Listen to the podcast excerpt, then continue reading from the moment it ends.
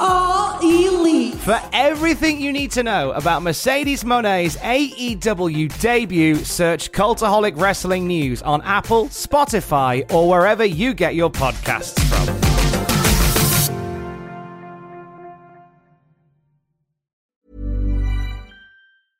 A lot can happen in the next three years. Like a chatbot may be your new best friend. But what won't change? Needing health insurance. United Healthcare Tri Term Medical Plans are available for these changing times. Underwritten by Golden Rule Insurance Company, they offer budget friendly, flexible coverage for people who are in between jobs or missed open enrollment. The plans last nearly three years in some states, with access to a nationwide network of doctors and hospitals. So, for whatever tomorrow brings, United Healthcare Tri Term Medical Plans may be for you. Learn more at uhone.com. Botox Cosmetic, onabotulinumtoxinA, FDA approved for over 20 years. So, talk to your specialist to see if Botox Cosmetic is right for you. For full prescribing information, including boxed warning, visit BotoxCosmetic.com or call 877-351-0300. Remember to ask for Botox Cosmetic by name. To see for yourself and learn more, visit BotoxCosmetic.com. That's BotoxCosmetic.com.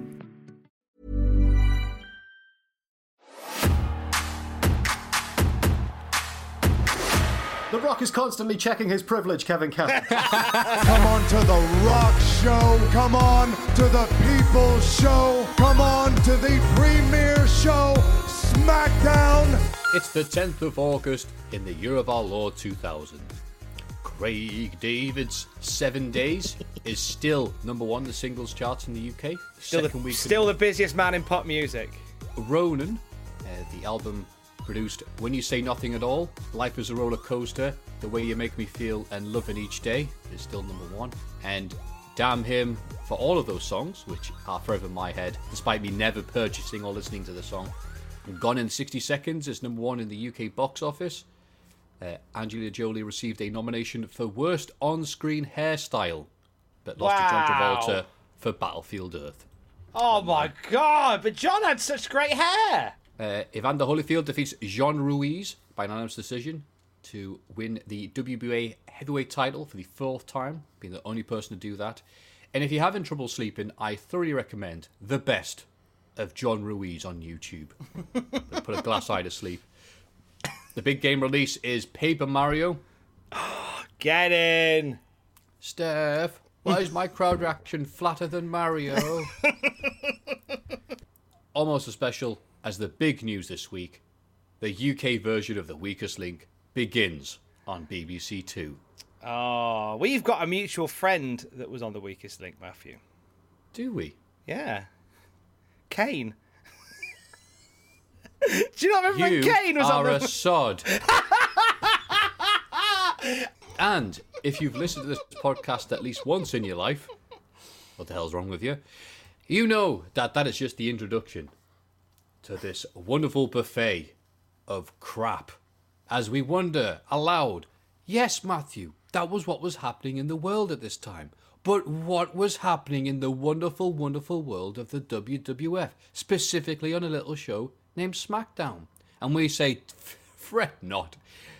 We'll tell you by you sitting down, putting on your headphones, getting a tall glass of sparkling water, and listening to the dulcet tones of myself, Matthew Gregg, the historian himself, Mr. Tom Campbell, and somebody else who Tom will introduce because he's way better than that.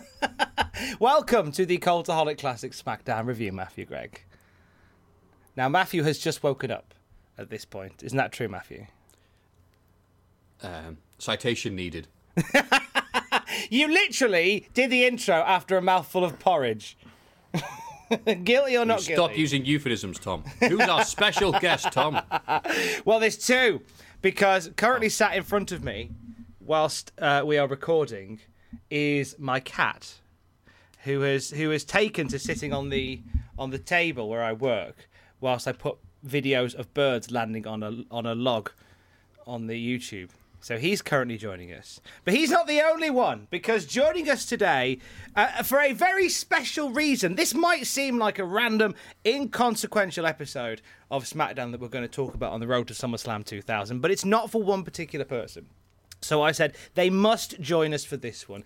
He is from the main roster of Cultaholic, one of the founding fathers of it, and Matthew's arch nemesis that doesn't play basketball from the Cultaholic Wrestling podcast. It is, of course, Jack the Jobber. Jack, welcome to the Cultaholic Classic SmackDown review, sir.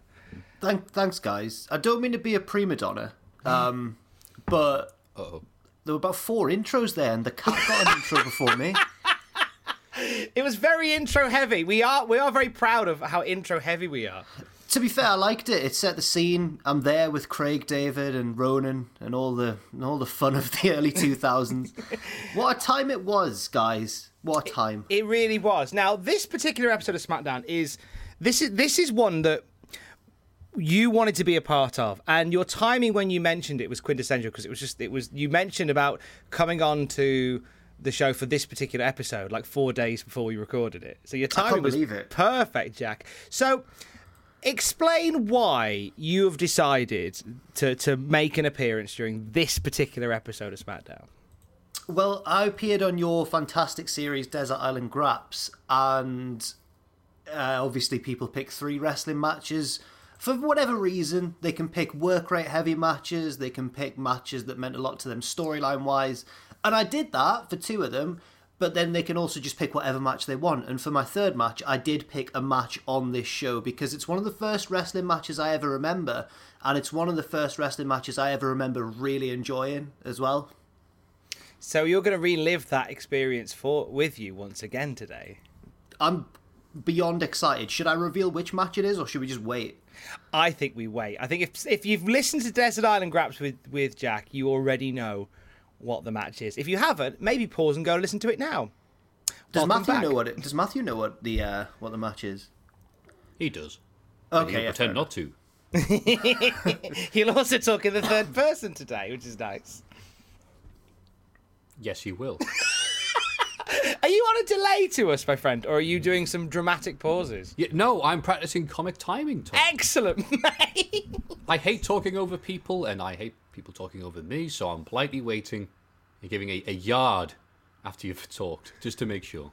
You're a scholar and a gentleman, my friend. Matthew is going to guide us through this week's episode of SmackDown from the uh, from the eight from the from the August from August the tenth. That's it. There we go. Pushed it out from August the 10th, 2000, in the year of our Lord. Uh, Matthew's going to go through that. We're going to give you some of the, the things happening in the wrestling world at this particular point, paint a little image of what the wrestling world is doing as we go into this week on SmackDown. Lads, you'll be surprised to know that WCW is an absolute effing shambles this week.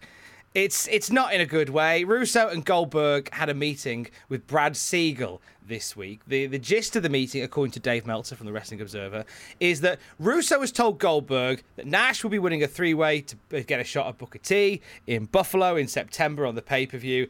Uh, Goldberg has said, "Nah, mate, I don't want to do that. I actually want to win some matches." That's so a legitimate annoyance backstage has bled into. Uh, st- will bleed into a storyline, which we will talk about. The turmoil regarding the future of WCW continues as well, with what apparently is a shake-up, leaving Brad Siegel backing for Vince Russo to be in complete control of the company. Can you imagine, Jack, anything worse than Vince Russo running the entire of WCW? I mean, it would be interesting, certainly. I, I remember this quite well. This must have been right when I was getting into wrestling because I didn't understand any of the goings on, but all I knew was that New Blood Rising was coming up soon, and I couldn't wait for New Blood Rising, and I never saw it. I never actually caught it in the end, which is a sh- which is that a shame? I don't know. Well, the thing is, the new blood didn't even rise. Because by the time, in, true WCW fashion, by the time they got to New Blood Rising, the New Blood storyline had finished. Oh, right. Ugh. so you may have seen it, but it's it's like it's it's like to give it like a mod, like a, an example from the past. If The Rock had lost the WWF title before In Your House Rock Bottom, right, right. it's Uh, in now- 1998. I remember a lot of uh, because I had no concept of like good taste and what was good entertainment and what was clearly something in its dying days. I saw WCW and WWF on the same level at the time, so I remember thinking like, "Oh my god, The Rock and Triple H, what's going to happen?" And on the other hand, as well, are the Misfits in action going to save Major Gunns? Like it just was the same to me. wrestling in 2000s is amazing. WCW are looking to save a whole bunch of money as well. Uh, get this. At the same time, says Dave Meltzer, losses have continued to escalate. July's losses estimated at $7 million, the most by far of any month in the history of a company, now on track to lose $80 million over the course of 2000. By August, they've lost 80 million, Matthew. Dan Hinkles looks at that and says, "Hold my beer." oh, there's a nice little nod there to Dan. Certainly is. he isn't listening. He might be. You never know. Wait a minute. I'll know if he is because be. I'll hear a strange knock on my door and there'll be a man there. Hello, Dan. Why have you brought that back with you? It's too, it's too cold for cricket. What's this about a documentary I hear? As he whispers through the door. Uh, so they're, they're looking to save some money our WCW, uh, and it looks as if 17 undercard wrestlers are going. So no one's safe. Horace Hogan is, is for the chop this week. Matthew, what was your favourite Horace Hogan memory from WCW? When Hulk Hogan had a match with him, and I guess Horace attacked him backstage, and Hulk went, No, it's just no good, brother. I can't take him on in this form. I have to ascend and change. And instead of American Made playing the NWO theme, and Hogan inexplicably metamorphosized into a different character and therefore more violent as he came out as Hollywood Hogan, as the crowd cheered for the now heel Hogan to take on his relative, the one with a big head. And it was almost like some sort of dodgy anime, or if you're me and Tom, that bit in Sonic the Comic where Dr. Robotnik goes, Oh, hang on, they've changed my art style in the cartoon. I better turn myself into a giant egg and then hatch next issue looking completely different. He did as well. That was a thing that definitely happened in Sonic the Comic. The Hogan thing, when did that happen? Was it 99 or 2000? Oh, ah, definitely 2000. Because that smacks of Mankind becoming Cactus Jack. Yeah, but that had been established. They'd set all this backstory in years, and oh, he was dude love when he was a kid, and then he blah, blah, blah. Hogan just decided, all right, I'm going to be Hollywood. I wonder whether Hogan looked at it and just whether Hogan looked at it and just went, you know what? It's the metamorphosizing, not the backstory that people like. So I'm gonna change. That's what I'll do. And then Horace attacked him, and he went, no, Hollywood is too weak, brother, and came back as Thunderlips, the man mountain of love. And then he lost then, and then he came back as Rip from No Holds Barred.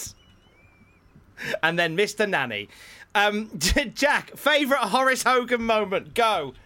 You've already covered it. I can't. I couldn't possibly. I couldn't possibly submit another when we're up against the classic of the genre. it was quite the moment.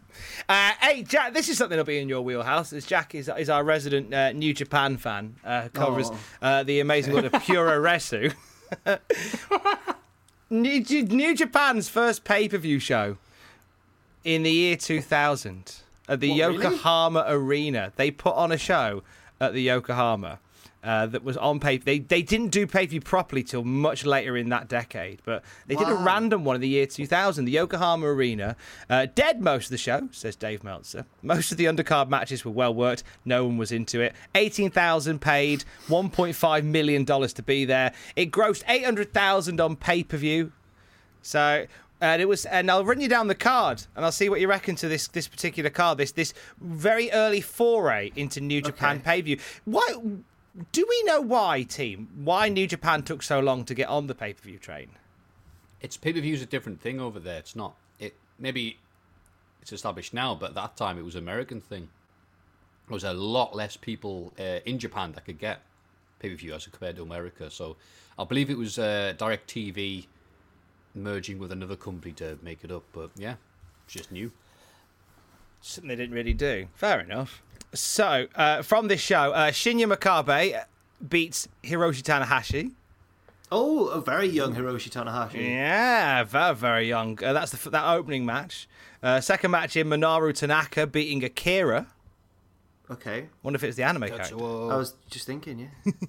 Uh, Junji Hirata beating a rookie by the name of Kenzo Suzuki with the old machine suplex. What? yeah, Kenzo was in New Japan. apparently so. What was he doing? Giving lifts. he was third match of the card on pay per view. Bloody hell. Uh, Shiro Koshinaka beating Koji Kanemoto with a German suplex, match number four. We had uh, Takashi uh, Iizuka beating Shinjiro Otani with a Uranage in match number five. I think he's just retired not too long ago, Iizuka. In the uh, what, yeah, I was going to say, he's I've, I'm sure I've heard recently that he's he's hung up. I think He'll so. I think it was last year, maybe, or the year before. In in, in a in a we- in a year where the, the where the great Muta when Keiji Muto can become a world champion again, anything's possible. Bloody hell. Is that People mean aren't to- even people aren't even annoyed at that, Tom. People are saying, "Ah, it's cool." I don't know what to do. is it, they are quite chill about it when we consider how angry we get about Goldberg coming back. Like uh, Keiji Muto becoming the, the GHC champ. Everyone's like, yeah, whatever. Goldberg could snap Muta in half these days. It's awful. Does this mean that Muta's been a, a world champion across five decades? oh, probably. Uh, maybe four. No, wait. Nineties, two thousands, twenty tens. Has he been a champion in the eighties? He wasn't a world champ in the 80s. No, he was No. in uh, WCW and NWA. Uh, he's he's the know third man ever to uh, hold the three big titles from New Japan, All Japan, and Noah. So that's that's nice for him. I don't know if that re- it doesn't really add to his legacy though, does it? He's already the great Muta. Yeah, but they love winning things over there. They do, they do. They take it. As I'll get to because Yes, I know that I know what the main main 'em. event of this show is, and I can't wait. Screw Japan because they take winning with pride. Screw Japan. Give me the name. That's what that's what Pro Wrestling Noah are putting on their posters during this week. Ah. Because we're in the time when Noah are launching this year as well. Uh, Cho, uh, Kensuke Sasaki and Yuji Nagata beating Nakanishi and Yutaka Yoshie. Longest and best match on the show, apparently. And uh, in the main event, Choshu and Onita going at it. That's Cho- right. Choshu came out holding a photo of Masakazu Fuka- Fukuda, who passed away earlier in the year. Onita was pelted with garbage when he came out. He can't wrestle a lick, says Dave, but he's a fantastic heel. Is this the entrance where he comes down smoking a cigarette? He did that a few times. Okay, Uh, this is Is- one. is it- this is his last time in New Japan because all the uh, Japanese wrestling companies were plummeting, and in the late nineties because the Japanese crash in um, in finance, I believe, or for some reason, look, everyone just stopped going to Japanese wrestling events like they used to. So New Japan panicked slightly, and because Onita was done with FMW, they brought him in for a few shows, like the Chono match. Um, Sasaki was one of them, and also uh, the Great Muta versus the Great Nita, which Muta hated because he's like, why would I? Why am I wrestling this knockoff? I hate this. So it'd be like you know if they put Goldberg versus Gillberg on a pay per view, you know, I, I don't want to wrestle you. And so it was like, okay, this isn't working. You're a great heel, get great heat, but it's I, okay. The novelty's worn off. I'm not sure if you're gonna be a draw anymore. Until Riki Choshu decides to come back from retirement and Onita wants this match, but they say, look, apparently the story is Konobahu FMW and Onita, we need you to have this match. No real barbed wire, you and Choshu. Choshu's retirement, uh, unretirement match. Oh, fantastic, I'd love to. Yeah, you're going to get no offense in at all. That's the stipulation. Like, Choshu is going to bounce off the no rope barbed wire, and he's not even going to sell that. To him, those ropes are ropes, okay? And he's like, why the hell would I do that? That's a, here's a bag of money. okay, sounds great. And that's how it happened. And that's what it there was, are a gifs online of Choshu just, yeah, exactly. Choshu just comes out. He looks miserable as always. Onita comes out smoking his tabs and getting the crowds booing the hell out of him because he was. Oh, it's a, bit- the entrances are better than the match. And then, yeah, Choshu just, just annihilates him on pay per view. The next time we would see a pay per view main event this one sided, it wouldn't. It would be until John Cena and Brock Lesnar at SummerSlam. Like, although this was exponentially worse, like more one sided than that was. Just a battering. So yeah, New Japan having a little cheeky pay for you. We'll see you in seven years when you do the next one. Happy days.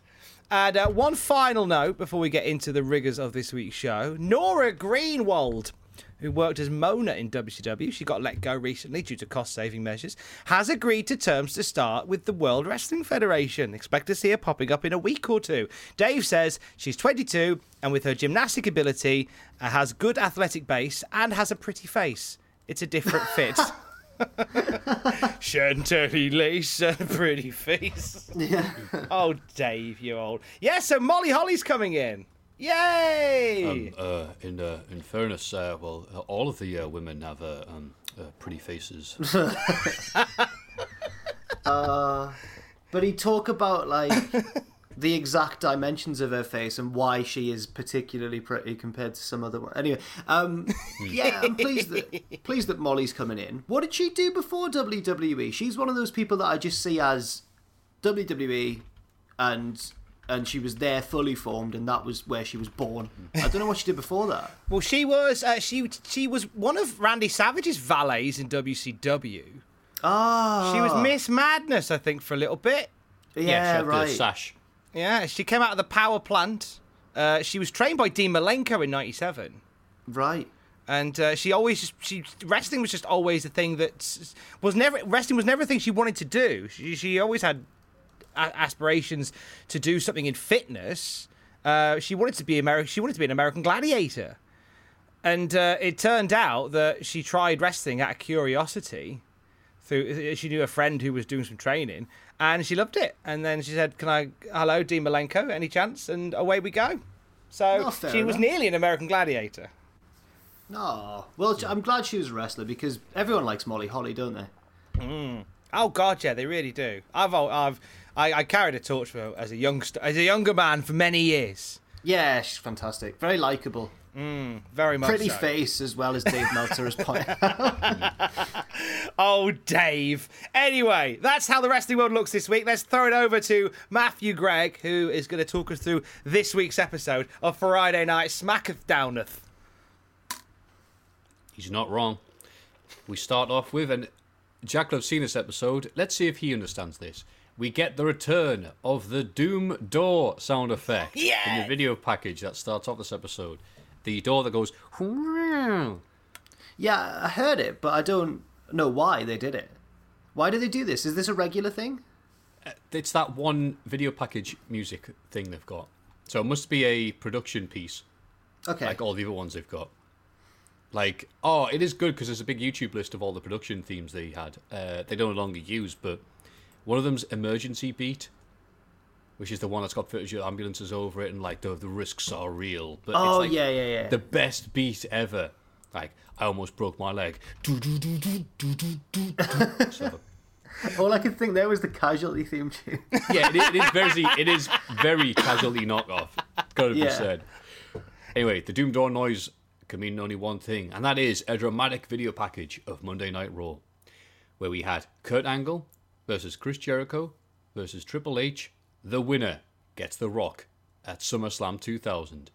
Jericho gets crotch on the top rope, so Triple H and Kurt Angle back superplex him off the top, and both pin him at the same time to double pin. Can I Wait. just. Sorry. Go Okay. on. Well, with the music added in, as you've mentioned, that back superplex, they act like they've just like pile driven him onto concrete or something. Yeah, th- this is true. They have the, like the psh sound effect as well, which I always like. Whenever there's a big move, it's, it's played slightly slower, and it's it's like hmm. it's on the surface of Mars. so now SummerSlam has two number one contenders. Oh, hang on, Tom. I'm very sorry. I appear to have been watching the wrong year. It appears I'm watching the build up to SummerSlam '99. Isn't it funny? What 12 months ago they were doing exactly the same thing with one of the same people. That worked out alright for him, I guess. Anyway, The Rock gives a rock bottom to Stephanie to end Raw and to answer the question of who the number one contender is. Stephanie McMahon is the number one contender. That's right. And that leads us to Widdy Wee, Widdy Woo. We're in the Continental Airlines Arena. Widdy Wee. Commissioner Foley heads the ring. Widdy Woo. Mick Foley says, since Monday, people have been asking the same question over and over again. And no, it's not when is my book coming out in paperback, which is October. It is who is the number one contender. Kurt Angle and Shane come out to say that it was his superplex, so he should be the one.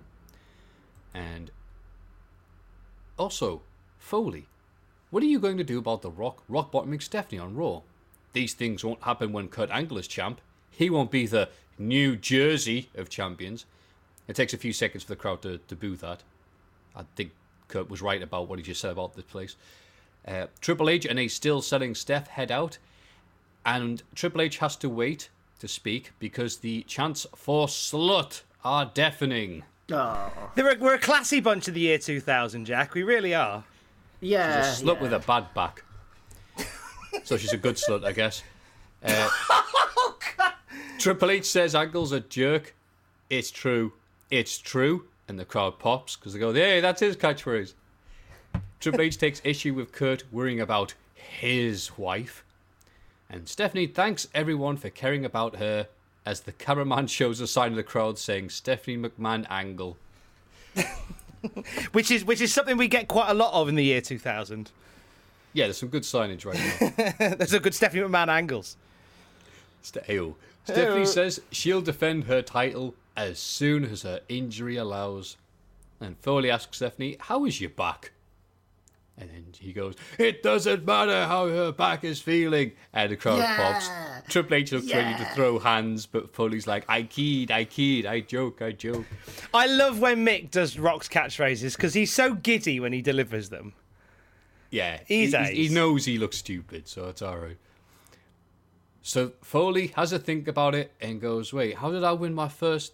Sorry, second or third? Oh, it's a bit of a blur at that point, really. How did I win a WWF title?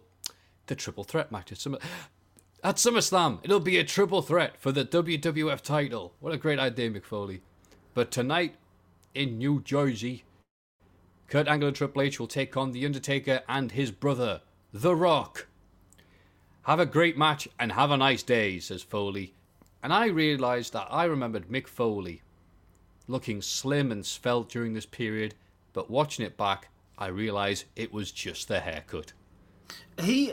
Can I just mention his hair? That's the end of the bit now, is the bit where we talk about it, Jack. So now. Oh, right. Go right ahead, pal. Right. Well, the hair was the first thing that grabbed me because Foley wasn't like necessarily a particularly young man at this time. He's not obviously he's not like old or anything, but he has the strongest hairline I've ever seen on a man, any man of his age. I think. How solid's his hair? Very Are we apparently. not? Are we not in agreement? I, I can hear some porridge being scoffed down at some point. Damn it. no, it wasn't subtle. Tom, will wasn't you stop subtle. eating your porridge when we're doing Mate, this? I've been up serious. since 4 a.m. Don't know what you're talking about. Oh, no, no wonder you need porridge. Uh, yeah, you had a very strong hairline, Jack.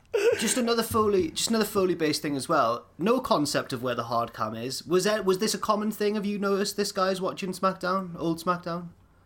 Yeah, well, not as much in 2000. Certainly, like on the classic Raw review with Justin, it's hilarious because no one knows where anything is. But in 2000, there's they're not too bad.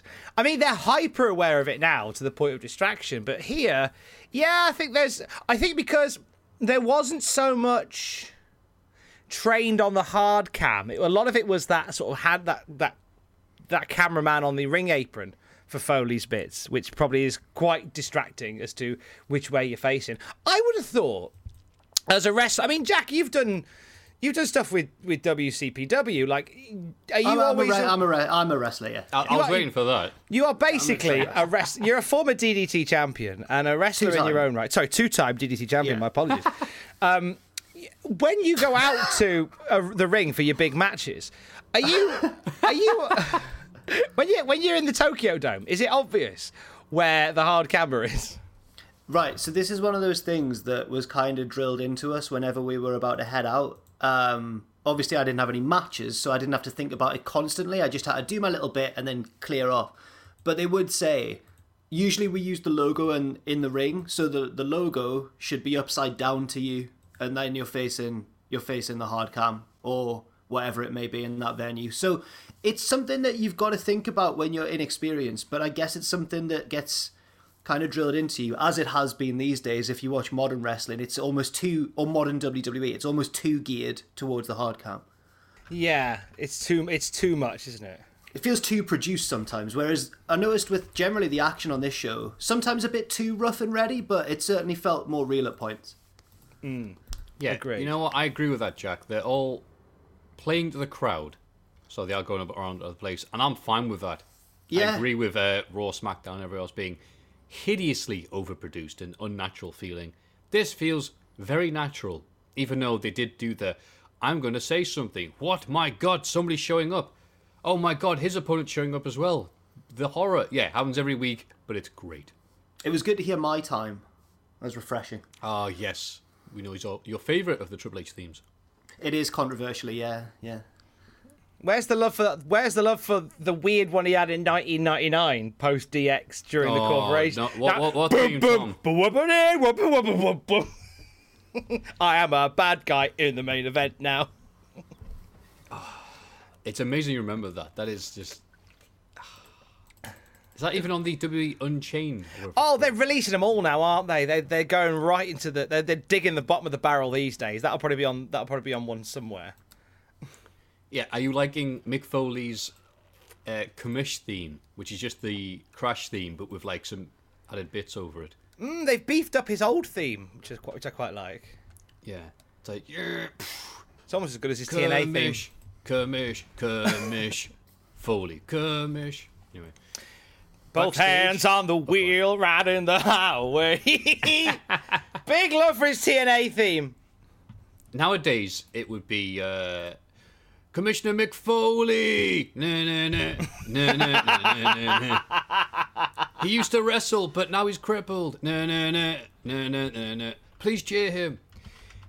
Backstage, Val Venis and Trish Stratus go to see Chyna when she's getting her makeup done.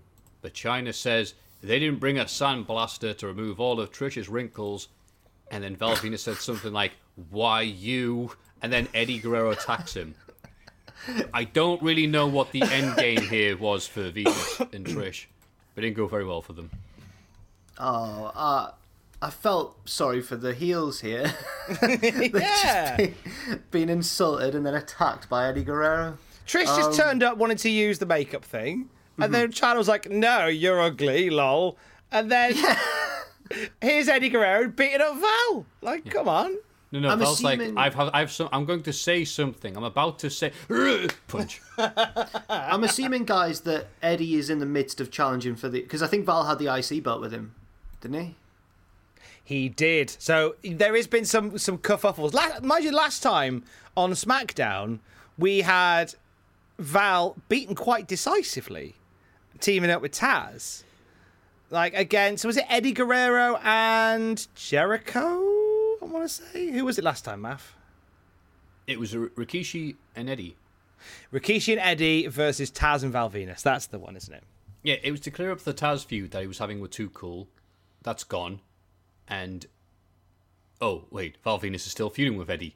Oh, well, look, don't try not to think too much about it. We'll get to that later on. But I am stood up for this next bit. Edge and Christian are chilling. Edge is annoyed because Christian is wearing. What? No, I should start again. Edge is wearing Christian's huge sunglasses. Hey, that's my gimmick. It's okay, Christian, because the stars of Highlander Endgame are here tonight. And here they are.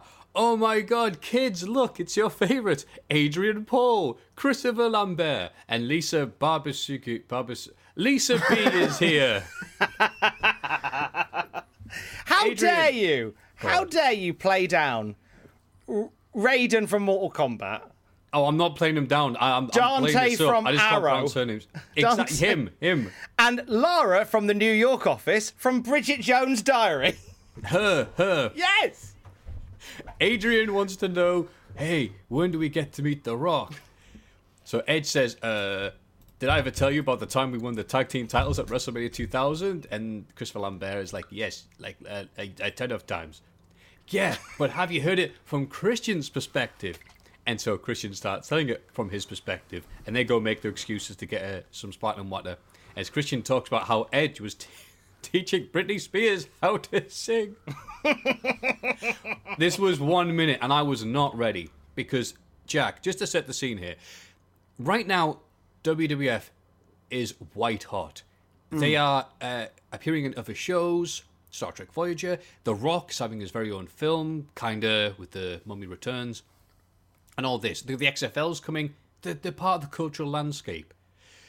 So to see a, a film that far down the pipeline, like Highlander Endgame, which I don't even think it came out in this country uh, in the cinemas. I think it went straight to video, is amazing. But they're here because Edge has a cameo for about a minute. It's like if one of us was on Match of the Day. Yes. Right, right. I've got you. I've got you. Because I didn't know any of these people, and I don't know. Are there many Highlander sequels? Is this one of many? Oh God, there's so so Okay, the, the. Highlander movie uh, timeline. It starts really well and it just gets progressively worse. It's a bit like 2020.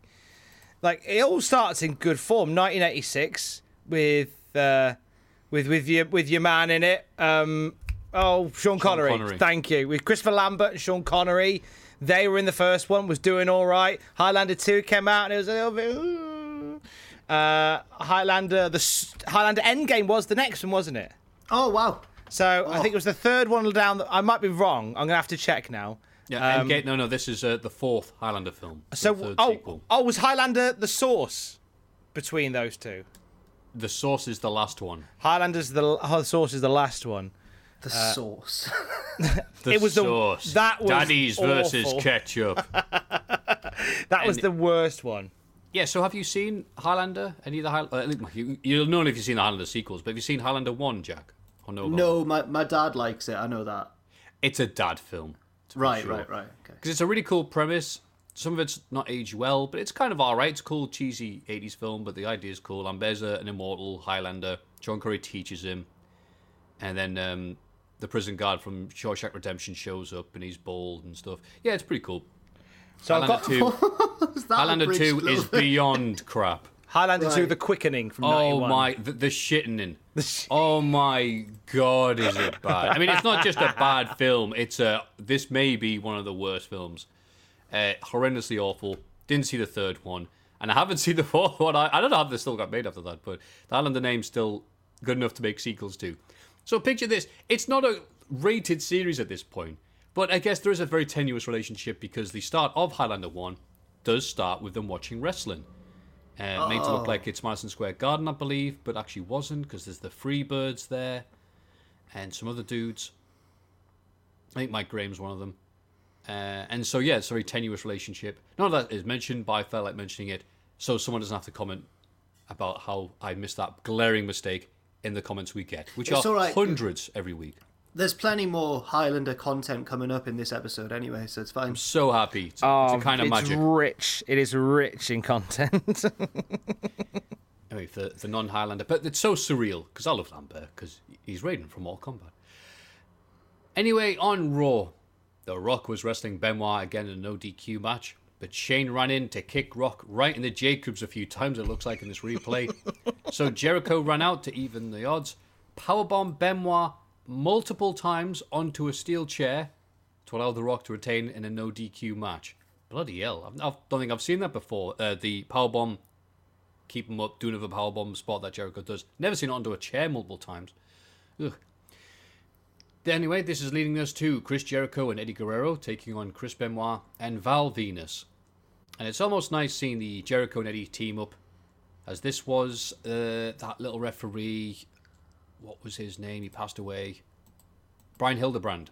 Uh, he wanted Jericho and Eddie as a tag team in WCW. oh, You know, really? very briefly a tag team. Yeah, I think um, Jericho talks about in his book that Jericho Eddie thing was like maybe going to be a tag team. They did it a bit and then just didn't. So They'd have been a great nugget. tag team in WCW. they would have been. You're right. Yeah. Let's see if they're a great tag team here. Let's find out. The Canadian Chris's go at it with Shane McMahon denying Jericho a Lionsault by pushing him off the ropes. The little get. It all breaks down and Eddie nails the frog splash. He's back to doing it on the regular. But the referee tries to tell Eddie he's not legal. But Benoit lands Air Canada while all that's happening for him to win. And then everyone continues to brawl as if the match is still going on, with Jericho locking on the walls on Shane McMahon. However, Eddie spots Albert running. Uh, it's hard not to see him, to be honest with you. Um, so attempts a crossbody to the outside onto Albert, but is grabbed and slammed by the Big Prince. So Benoit uses this attraction to crossface Jericho one more time, yell "Prove me wrong" and all that, as we get the weekly Benoit attacks Jericho segment. They show replays of it, and Lawler's like, "Look, look, look at the tears flowing from Jericho's eyes." So Yeah, he was really heavy, heavily in, implying that Jericho was crying whilst in the crossface randomly. Now, because I picked this episode or a match from this episode for one of my Desert Island Grabs, I've come to the conclusion that I must have had this on VHS tape because I remembered a lot of stuff here.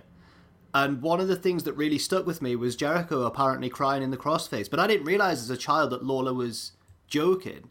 I just thought Jericho actually was crying because it hurt a lot. And I thought that was fair enough. Yeah, I mean, you you you think, well, why is he? There must be some reason why he's saying it because the first time he's ever mentioned, oh look, they're crying in the sharpshooter. Yeah, it's weird. You've never heard him say. You've never heard him say that before. So there must be something to it. Um, I want to give some top marks to Shane McMahon, who did a run in during this bad boy, who did the the famous Sonic losing his rings bump off a, a punch from Chris Jericho. if you can just animate it so there's rings coming off him as he hits the ground, it's it's I it's s- almost identical. That bump is one of the things that was kind of burned into my brain. As he went to hit him, I thought, I know how Shane's going to take this. And he kind of jumps back as if he's jumping into a high chair and then flops down. It's a marvelous, it's a marvelous bump. It's really nice. It's really good stuff. There's a really good reason why a lot of stuff from this era is burned into your brain, Jack. Um, and mind you, I don't know whether you would have. Would you have played No Mercy when it was originally around? No, I Ah. unfortunately had uh, I had Attitude on the Nintendo 64. Oh, mate, because this is the cool thing about the this particular time, the last few months, is that this is the time where they're motion capping No Mercy. Right. So you're seeing these little spots during SmackDown, like the the way somebody will jump off the, the top rope, or the way Shane McMahon swings a chair, and there'll be certain certain sequences that end up in the game, and you see them in real life here, and you have a little moment where you go, "Oh, that's from that. That's the hmm. reason why Rock does a little leg flick when he does the sharpshooter because of this spot here. That's why Shane Right. flies through the air with a steel chair because he does it here." That's cool. That is It's very cool. great. I love stuff like that, and that's why that's why I like this era because it's no mercy before my very eyes. Can I ask Matthew why Albert ran in? He's was this because Val Venis was involved and they're both friends with Trish? That's what I assumed, but I didn't know. You'd be exactly right. Yes, It, Uh, it wasn't made clear. team- At, it wasn't really made clear at all to me. Yeah, you're right. uh, They're in the team. They don't have a group name, but because Test and Albert are there and they're called TNA and there's Venis, we've decided on VAT. Because no one likes them. yeah, fair. so Val Venis is aligned with Trish, but he's not really friends with Test and Albert, but he sort of is. It's a kind of Heenan family type deal, I think, Okay. where Trish is managing multiple people who have multiple different agendas. Oh, the stratosphere. Oh my God! Why do they oh, call it that? Yeah, why, Why, didn't do they they call it call it the stratosphere? I don't know. Oh, chef's kiss, mate. I'm shaking. Yeah, you nailed it, mate. The power, the power in my fingertips. I can't believe it. You should be full of stratisfaction right now. Yes, I am. It's less good as Tom, uh, less good as Jack's, but I tried anyway. Next up, X Pac by himself because he's got this friendly rivalry with his partner Road Dog to take on Rikishi. Uh, the friendly rivalry being brewing between him and his partner for a while, not helped by X Pac taking on Rikishi on Monday Night Raw. Uh, and it shows footage of Road Dog watching X Pac take the stink face and laughing his ass off backstage before deciding to save him from the banzai drop.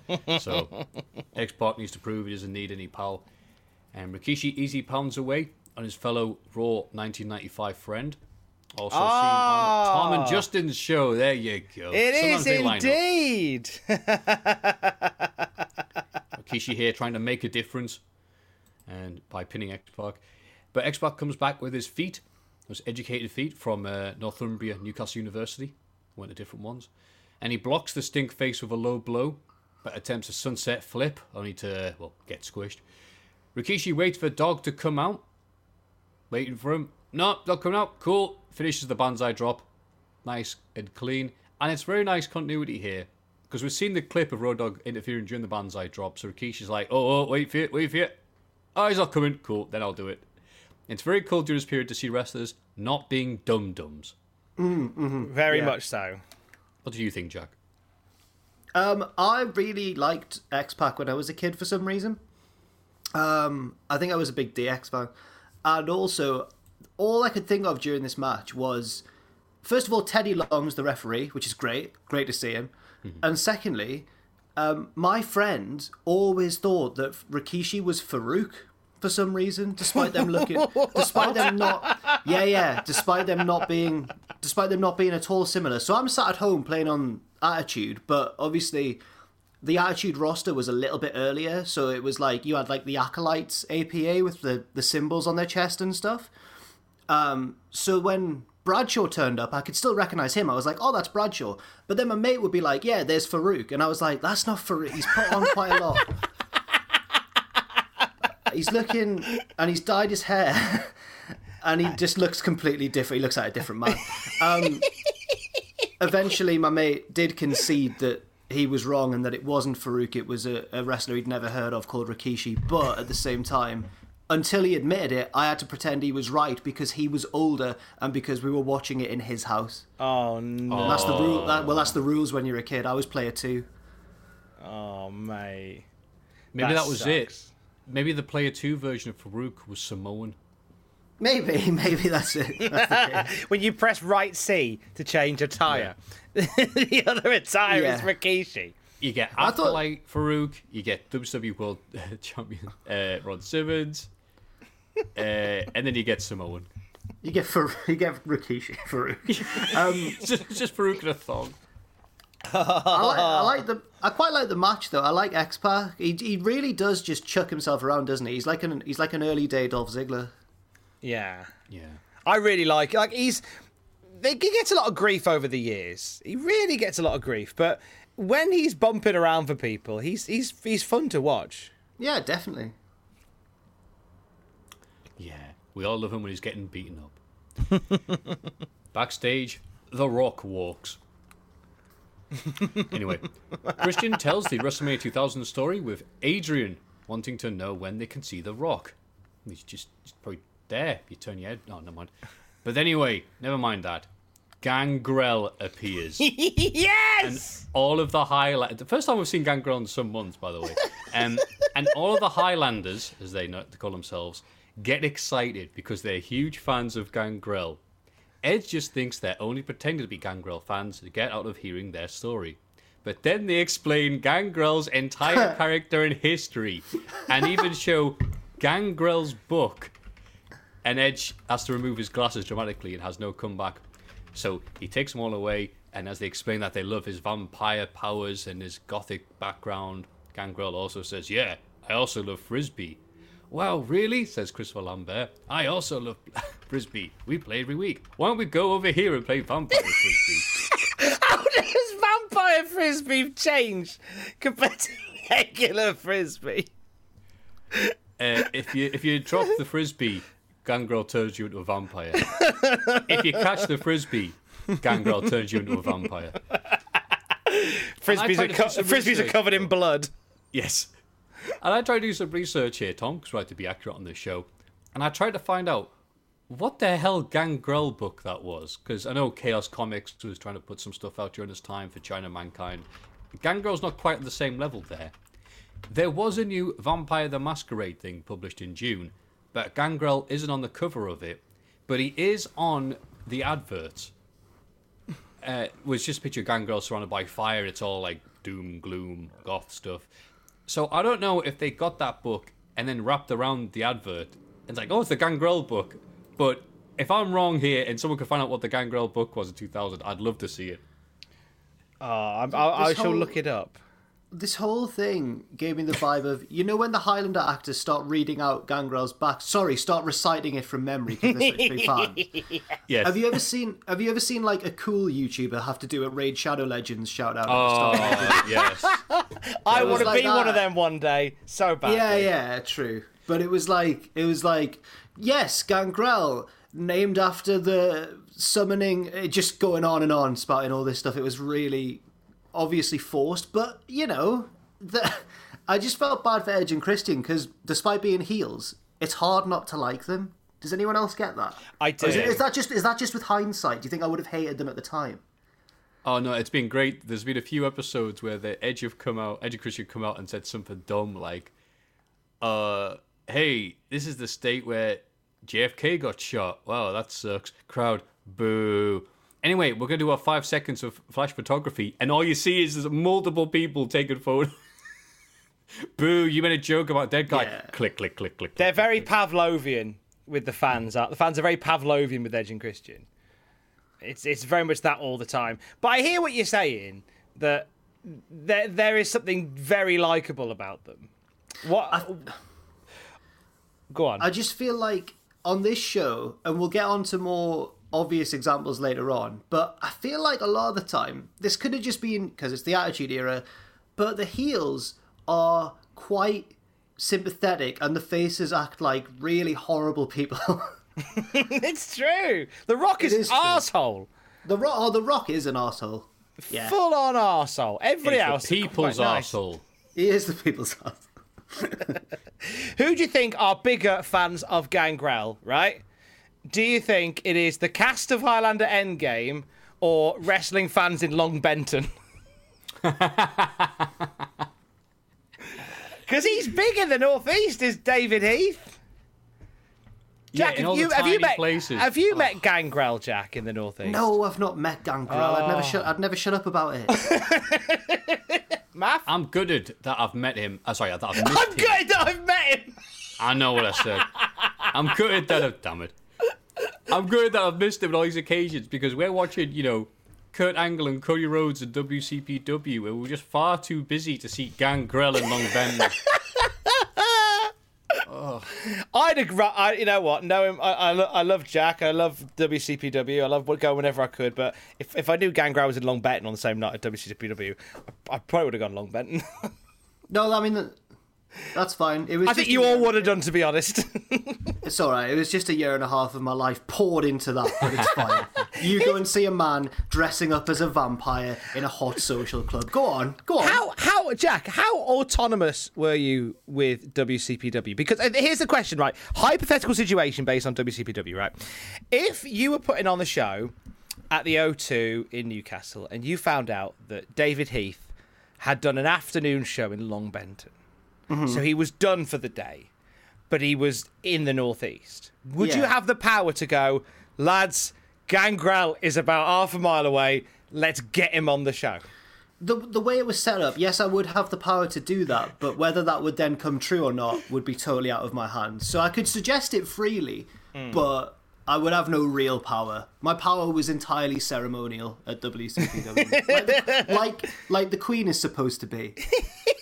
I was going to say you're like the Queen. Yeah. Queen, who did the music for Highlander 1? the Queen's always trying to get Gangrel booked somewhere. Yeah. John, um, can we have the Queen trying to book Gangrel? Thanks. I don't know if I explained the John thing to you, Jack, and I feel like I'm late into the podcast doing so, and I apologise. Well, I know John. I know, You know- John. you know John Photoshop- Eiley, don't you? Photo, Photoshop John. Yeah. Photoshop John. If you want anything photoshopping, just shout it up. John will make it come to life. Excellent. Thank you. It's all right. He's good like that. He's good. He's good like that. Anyway, so that's Highlander. He's good like that. He's good yeah. like that. I love John. Love the bones off of that man. He's a he's a ledge. Um, so we've had Yeah. Highlander shenanigans. yeah, good. More of that to come. Uh, I'm just trying to picture the fact that like Joe Coffey and Kurt Angle going at it, like oh, Angle's just like yeah. I love coming to the UK because there's proper wrestlers like this, the proper collegiate amateur style, and I'm very happy to be here. Not like that bloody other country with those bloody other wrestlers. Then the lights dim out and goes, "What do you mean other wrestlers?" Come, Gangrel, Gangrel. Here he is. Oh my god, he's here. Kurt myself, and the non-copyrighted Vampire the Masquerade trademarks are here to stop you. Blah. Blah. I'll see you at next at WCPW Endgame. WCPW Gangrel is on this show. it's not the catchiest name we've ever done. we we booked Gangrel. It wouldn't have been. It wouldn't have been the worst one we'd ever done. To be fair, Ex- What- exit, exit wounds was. Is Exit bad. Wounds your, your least favourite WCPW pay per view title? Yeah, it is, and I I still. I never asked this, but I still think that unnamed boss figure. I hmm. reckon he found that from the, the Extreme Warfare Revenge name generator, but I don't know for certain. But I think it's on there. I think Exit Wounds is on the AWR name pay per view name generator. I think. Do you not get it from the the classic Steven Seagal film? Oh, I'd, yeah. I mean, my, my pop culture knowledge has let me down there badly. Okay, fair How enough. can you not know? It's it's like one of the few decent films he's in, so I know it. Because I'm. No, I won't say that. I'm sorry. Oh no, please! I was, I was Please, just gonna say. I was just gonna quite angrily say because I'm in my twenties, but it felt bitter. It felt harsh. I'm sorry. No, I'm sorry. No, No, it's great. I love you, Jack. no, I'm sorry. No, awful. Pet, petty, cheap. It was a cheap. It was a cheap shot. I was never massively T-shirt. into the title Stacked. Okay. I Don't know never, yeah, I why. never got that. Well, we were just saying that our card was stacked. We had loads of money and loads of wrestlers on the show. Oh, I mean, WCPW, well minted, mate. yeah. lo- which- loads and loads of money. Which is a shame when you're one of the faces of it and people assume that you are the one saying that I have loads of money and lots of wrestlers because that wasn't the case, but people thought that we were all in charge. WCW presents. Please come to the show. Bloody hell! Have you seen it? Well, I mean, yeah, we'll I get mean- Bret Hart. We'll get Bret Hart out in the first half to do a promo. They were insane. They was I, just I loved them. For, I loved it for it though. I loved like, hey, is is is our uh, here's our local indie fed, right? Jim Ross and Jim Cornette on Coventry with Well- Bret Bret Hart in the opening promo.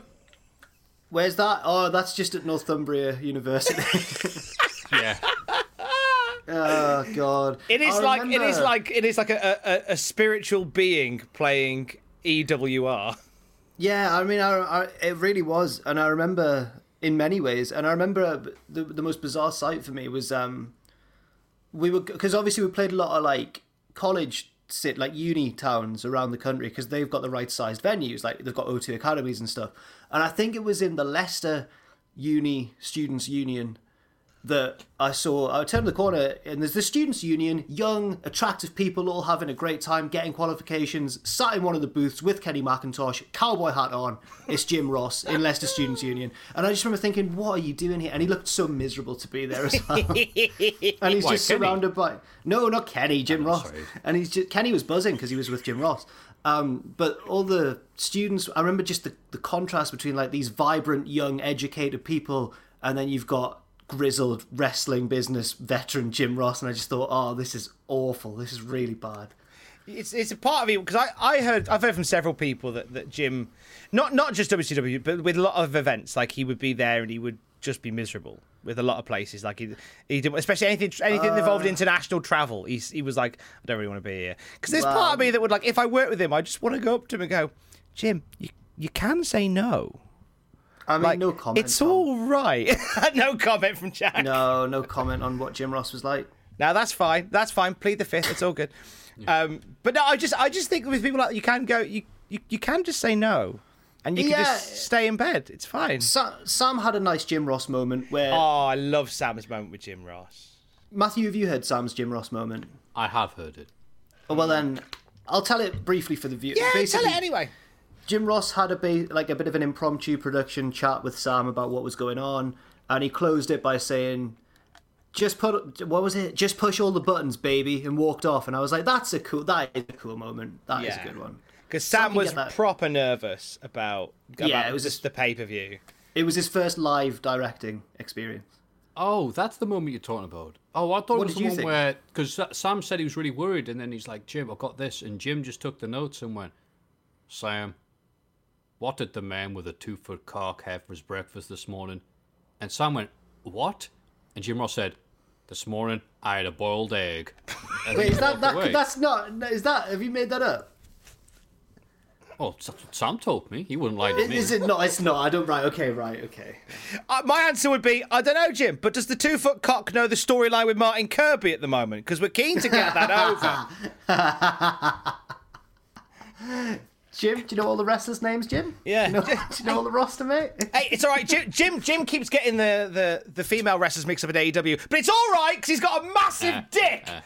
Thank God he's got a massive penis. Big Otherwise, he'd have to really struggle through this broadcast. There was a bit of a. Oh man, I'm grinding this to a halt. I'm so sorry, but there was a bit. Nah, of, it's there fine, a- mate. This is what there we was a- do. there was a bit of a. Don't guys, give there was a. a I don't want to. Uh, don't want to get everyone excited, but there was a bit of a rib played on Jim, um, where there was a, a ladder match, and one of the ladder match contestants, uh, he was like a comedy heel, and he got his like tr- like his trunks pulled down by one of the faces as he was climbing the ladder.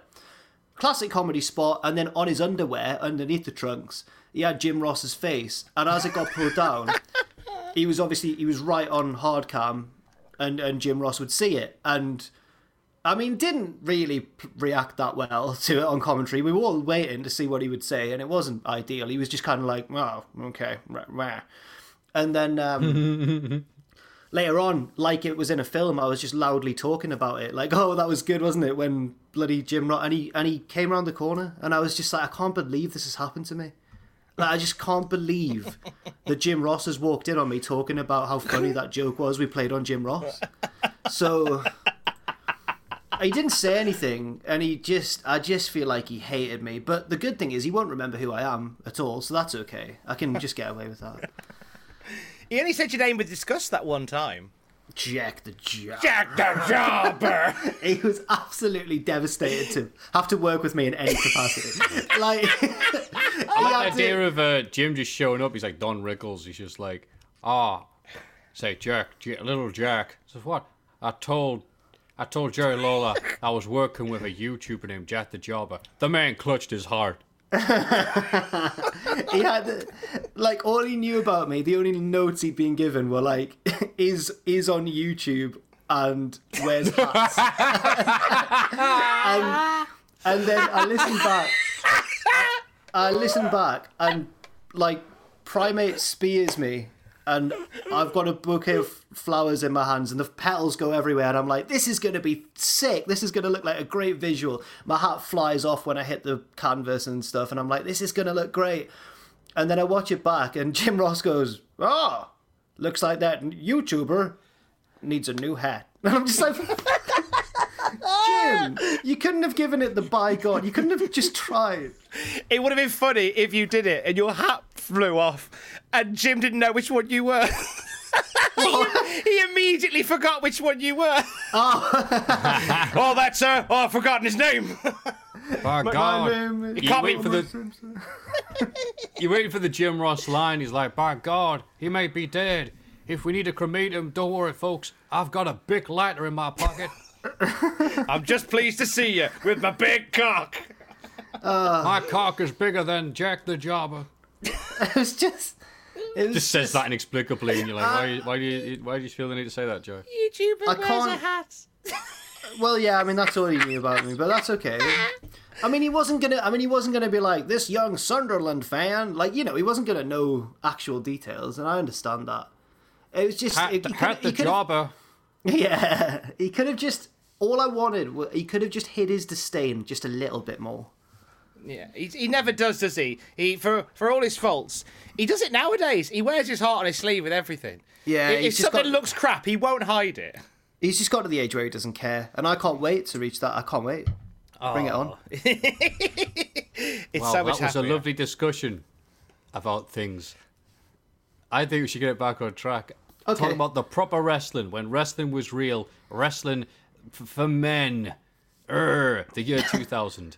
Um, and what better way than Stacker 2, showing us the best way to burn fat. And it's Shane McMahon running from Undertaker's bike. Yeah, that'll do it. By that, the bike just driving on its own. Yeah, it's voice activated. He, he goes, Dead man walking, and just revs up. And... instinctively knows where it's. It's like Batman. Anyway, Undertaker is furious with Big Show trying to kill his brother last week. So Undertaker smashes Big Show off the stage and onto a load of tables. Yeah. Stacker 2. Avenge your brother's death with Stacker 2. Al Snow with his old head theme and uh, the cat. Yeah, sure, why not? Uh, taking on Perry and Terry. And this seems like a good time to remind people that the Japanese wrestling company Hustle once booked Rikishi, also known as to Jack's friend as Farouk, to hmm. team up with Riki Choshu because their names sounded similar. Oh, mate, we did that as well. Uh, and got, sorry, sorry to Really? chuck in another. Yeah, yeah, No, we- mate, we- do it. That's, you know, it's nice to have you here to give us to- these little nuggets. Yeah, we used to. We had the tag team of Johnny Moss and Liam Slater, Moss and Slater, and then Johnny Moss couldn't make it, but we had Moose, and our eyes lit up, and we made Moose and Slater. It was fine. It says I something for the money, that. the money that, Yeah. that WCPW had knocking around. Oh, Moose is just here. We'll use him.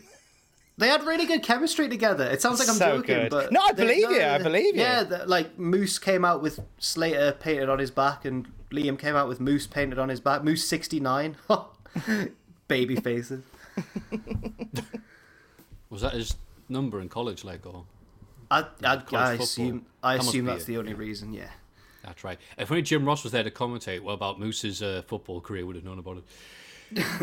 Terry versus Cat has been going on longer than Terry Funk versus Dusty Rhodes. Jay Lawler says Perry has eyes for Terry. Well, at least one of them. And this is the match that Michael Cole is definitely going to spend plugging the rest of the show and the upcoming matches, uh, and also WF New York. The cat tries to toss head to Al, but it goes to Perry. Terry then dunks it on Al, and Perry beats Al with a Northern Lights suplex. Jesus. Uh, the usual Al Snow greatness.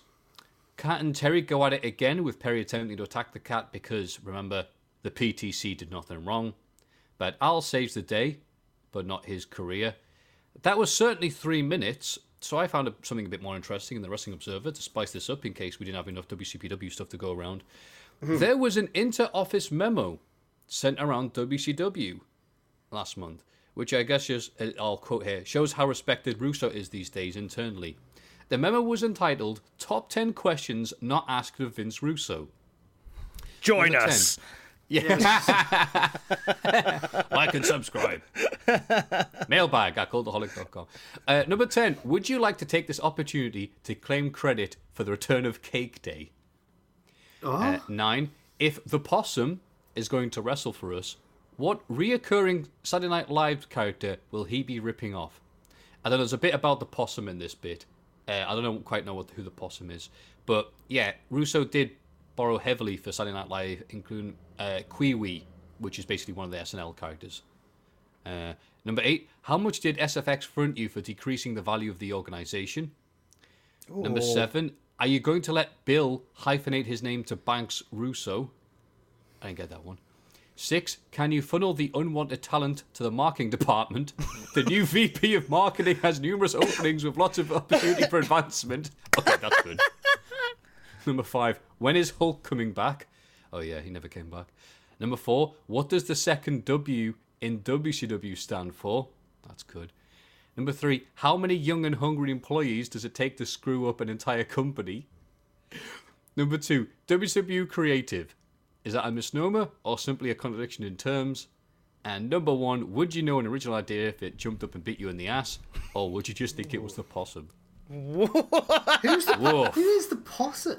I don't know what this possum thing's about. Is the possum like a nickname for maybe Ed Ferrara? M- that, that, would- that would make sense. Just because he's like his sidekick, isn't he? He's like his pal. I don't know. Yeah, I did look for the possum in WCW, but nothing came up. But hey, you know, card subject to change and all that. So, uh, any thoughts on this amazing tag match we just had? Uh, Terry and Cat, the longest running feud in the WWF at this point. God. Just one Chuck, chuck, more chuck, I had only one. I had only one thought, and it wasn't about this match in particular, but it's about uh, something that this match reminded me of, which is something I've always found uncomfortable or scary in wrestling. Dennis What's appointment. that? No. What's that noise in Al Snow's theme tune? You know the noise, like the Ooh, that's a good question. because because that noise went through me as a child, and then you know when you think you're never going to have to deal with something again, and then I was watching this episode for this, and it and I was like, oh god, it's that noise, and I just hate it. Do you want to find out live on air? Is it back Yes, mask? yes, please. What I'm gonna do whilst we are here some together, no. Oh no, he's going to play it. He's going to play it. now. I'm gonna what I'm gonna do is I'm gonna run it through Adobe Audition, sponsored by Adobe Audition. Uh-oh. So I'm gonna. I don't know whether you'll hear me doing it, which is a shame. Um, actually, I can I can change a setting on here so you can. But you're going to do backwards. I'm going to play it backwards. So what I'll need Oh. to do, give me a second, give me a second. So I'm going to go manage audio devices on my laptop, on my on my uh, computer. I'm going to make it so you can hear my device. Here we go. Okay, that's the bit in it, Jack. Yeah. Right. So I've got that. Load it into Audition. Isolate it. Reverse it. Jack, this is what it says. Are you ready? Oh my god, I'm so scared. I am the one in control. Oh shit! I am the one in control. Oh my god! That's the head. That's the head talking. I am the one in control. I, I feel like you know what people listen to this podcast.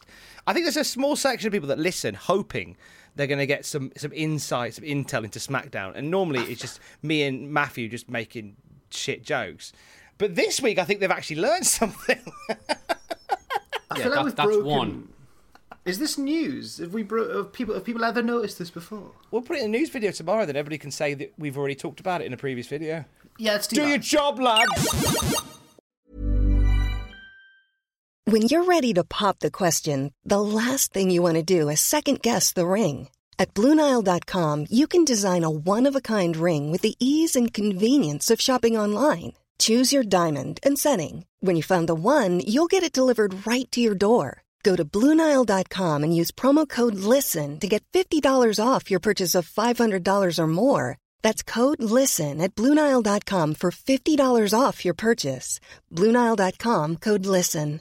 Want flexibility? Take yoga. Want flexibility with your health insurance? Check out United Healthcare Insurance Plans. Underwritten by Golden Rule Insurance Company, they offer flexible, budget friendly medical, dental, and vision coverage that may be right for you. More at uhone.com. Quality sleep is essential for boosting energy, recovery, and well being. So, take your sleep to the next level with Sleep Number. With a Sleep Number smart bed, you can individualize your comfort level and enjoy a better sleep night after night. JD Power ranks Sleep Number number 1 in customer satisfaction with mattresses purchased in-store. And now the Queen Sleep Number C4 smart bed is only $1,599, a saving of $300, only for a limited time. For JD Power 2023 award information, visit jdpower.com/awards. Only at Sleep Number stores or sleepnumber.com.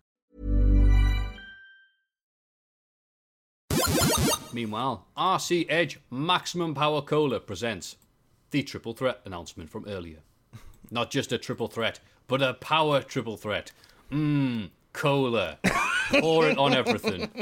Mmm, cola. It's not Diet Coke. Mmm, RC Cola. Find it next to the Roller Cola in aisle 12.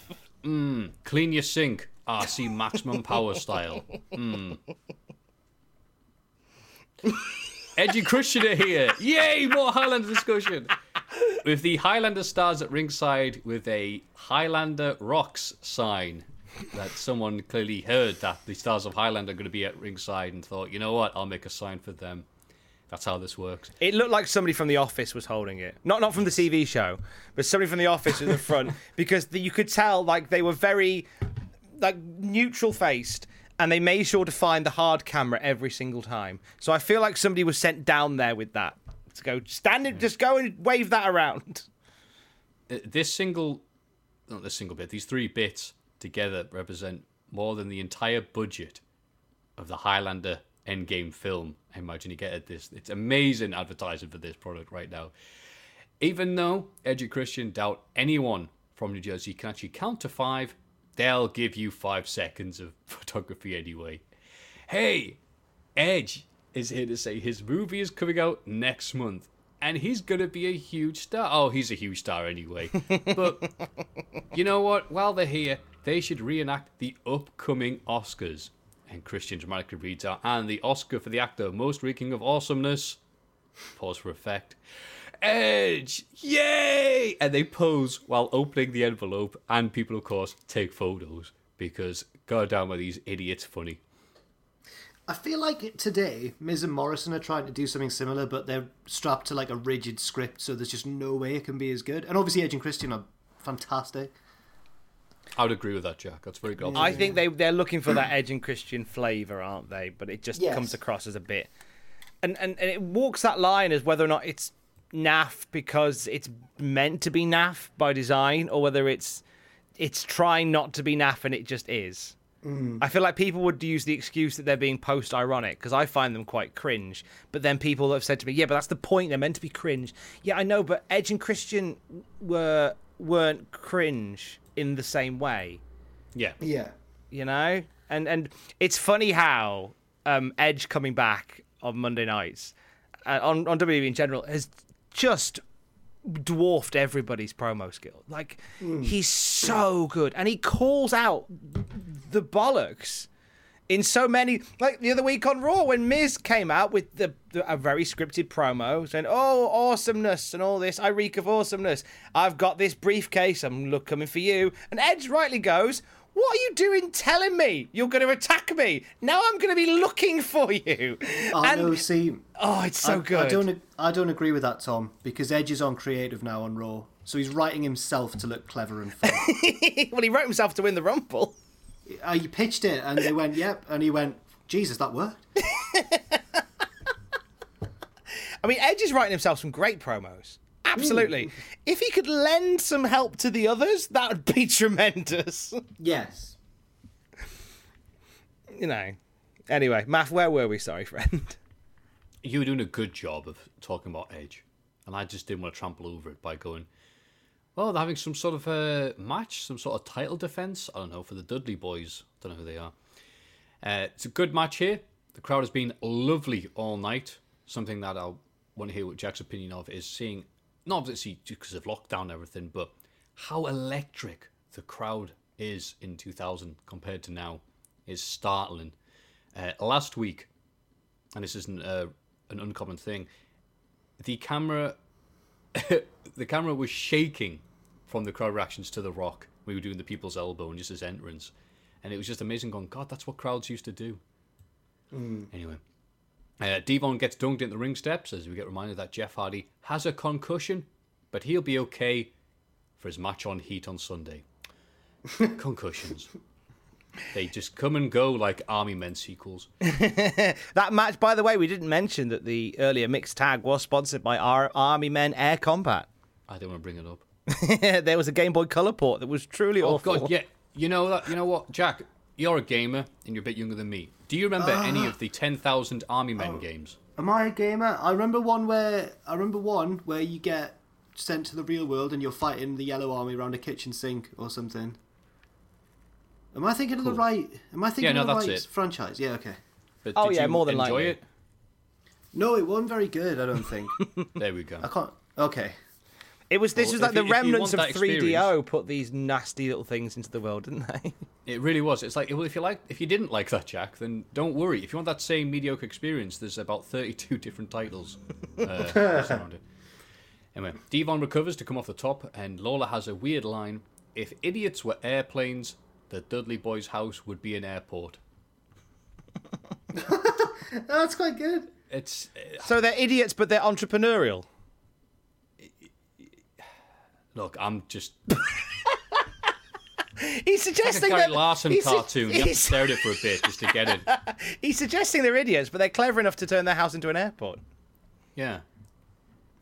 After the was up headbutt uh, from EasyJet, they head for the tables. so Edge and Christian twat them with chairs to retain via DQ. But the Hardys return with ladders and uh, CTE and agree to team up with the Dudleys to squish Edge with ladders, land the splash leg drop off the top, followed by a lovely powerbomb through a table onto Christian. God, look at that. Dudley's using tables. The Hardys using ladders. and Edge Christian using Highlander Endgame out soon. I would at this point like to shout out the loyalty of the Highlander cast because so many times we've seen a heel bring a celebrity friend in, and like Mike Tyson, among many others, the heel always turns on their heel friend. Oh, sorry, the celebrity turns on their heel friend and becomes a, a babyface celebrity guest. And it happens like nearly every time. So shouts fair play to the Highlander cast for sticking with their boys Edge and Christian, because when this all kicked off, they were actually booing the Hardys and the Dudleys for what they'd done, and I like that. Do you think that's because with so many films there is that desire for the the actors to be the baby face to sell the film, but because Highlander Endgame was so far in the toilet, they went, "We don't care, just go out there." and make the rules." Yeah, go on then. That's that's why. Yeah. Weighing in at 230 pounds from the Red Hook district of Brooklyn, it's Taz. yes, Taz is out. Oh, Taz, Taz pulled a blinder on Monday. Certainly did, Tom. On Monday Night Raw, to show that Taz has officially ended his feud with Too Cool, if it even started in the first place, he starts a feud with a former world champion, a former great, a wrestler who can make Taz look as credible as we all thought he was. That's right, Taz starts a feud with Jim Ross. Mouthing off at him at ringside, highlighted by the immortal line, I was going to slap you across the face, but I see God already beat me to it. Oh. Taz begs Jim Ross to swing for him, but on Raw, Lawler intervened, which is a nice moment, really. You know, Lawler may be a diddler, but he's a diddler with principles. so on SmackDown in real time, Taz heads to Lawler and mouths off at him until Lawler stands up, so Taz smashes a water pitcher over him. I'm surprised he was able to reach. Taz then oh, casually heads into the ring to wrestle Crash Holly. And you know Crash Holly's in a good place because he has the WWF Attitude t shirt on. However, hmm. Jerry Lawler recovers whilst bleeding everywhere to take on Taz while the referees intervene. Lawler smashes him out of the ring, so Crash Holly simply throws Taz back in for more Lawler punishment. Ha ha ha. Lawler then punches him over the rail, and it's finally ended with all the referees separating them like one of those boxing brawls. But this was cool as hell. The crowd's into it. The cool image of a commentator getting in the ring. It's Lawler, who still has uh, a lot of integrity, even back then, punching and smashing, and Taz being a dick. I like this. I don't like where it ends up going and stuff, but for this one moment, I think this looked alright. What do you think, Tom? I agree. I think that whilst it is Jerry Lawler and and Taz, like the the the setup for this. I mean, f- how unfortunate that one day that Jerry Lawler brings his thermos with him. Is the you know the one day you know what they need to they need to mind that I have heard that Jim Ross wants to bring some sweets to the ring for SummerSlam. I hope he doesn't because that would oh that's going to cause some trouble. But yeah, the one day I thought that Lawler was phenomenal here. And I say that a little bit begrudgingly because I kind of there's part of me that goes, I'd like Taz to do something not with a commentator, but Jerry looked amazing, like Yeah. blood, ru- blood, blood dripping down his face, being being literally pulled off of Taz as he's oh god, it was a, it was the hottest angle of the night. I mean, as well, his punches. He's a Tennessee boy. He knows how to throw a proper, good-looking wrestling. He's got an amazing punch, to be fair. Mm, he really has. Yeah. They ain't no thug like the Tennessee used to punch. But But also at the same time, as we've said, this is your ECW like legend coming in and getting getting handled quite easily in this brawl by a bloody Jerry Lawler. Yeah. He joined the it's- company in January. It's now August, and here we ah, are, It's not- it's getting clattered long. by the king. No, even worse than that. No, they signed him around the time of Anarchy Rulz 99, which is why he loses to Tanaka and Awesome in that three way. But then they held off having him join WWF because, like, look, we're in a bit of state of flux right now, Russo leaving stuff. We don't really have a role for you. Why don't we bring you in in January when we do have a proper defined role for you? And that role was beating Angle. And then um, Squashing him. uh, getting beat up by Bossman and Albert for a few minutes. uh, he's just hit Rikishi with a camera. Rikishi's just squished him. And um, Yeah, good old Taz. Which is weird because, you know, Vince McMahon really likes him, you know, Suplex King and what have you. Vince loves him. Anyway, that dismissive oh, promo from Vince during the ECW documentary. Like, you just you you knew the way Vince was talking. Like, yeah, he he was never going to be a thing. With Vince, like, yeah, he's the suplex king, something like He's that. the suplex king, but his height king. his height starts with a five. No,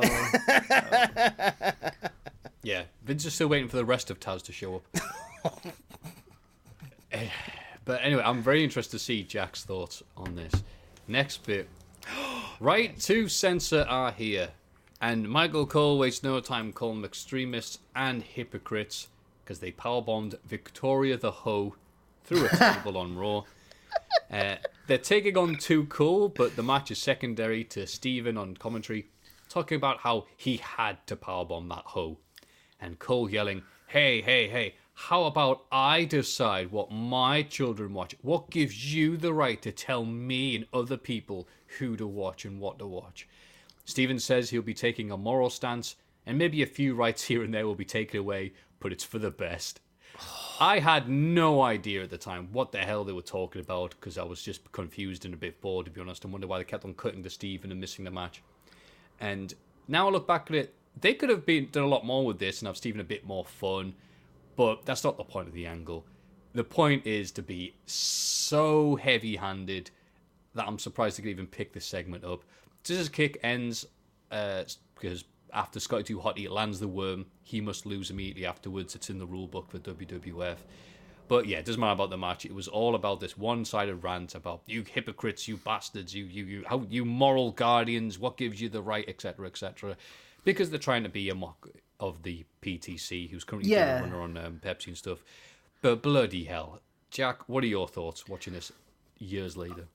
I agree. It's really really heavy handed, but I do want to say that I thought Stephen Richards was absolutely superb. He's like it's like CM Punk vibes. He's a really really convincing heel, and he's really sinister with it on commentary. So if they'd ever been less than just a bit of a joke heel stable, and they wanted to take them a bit more seriously, then they, he could have actually been quite a frightening sort of leader of the group.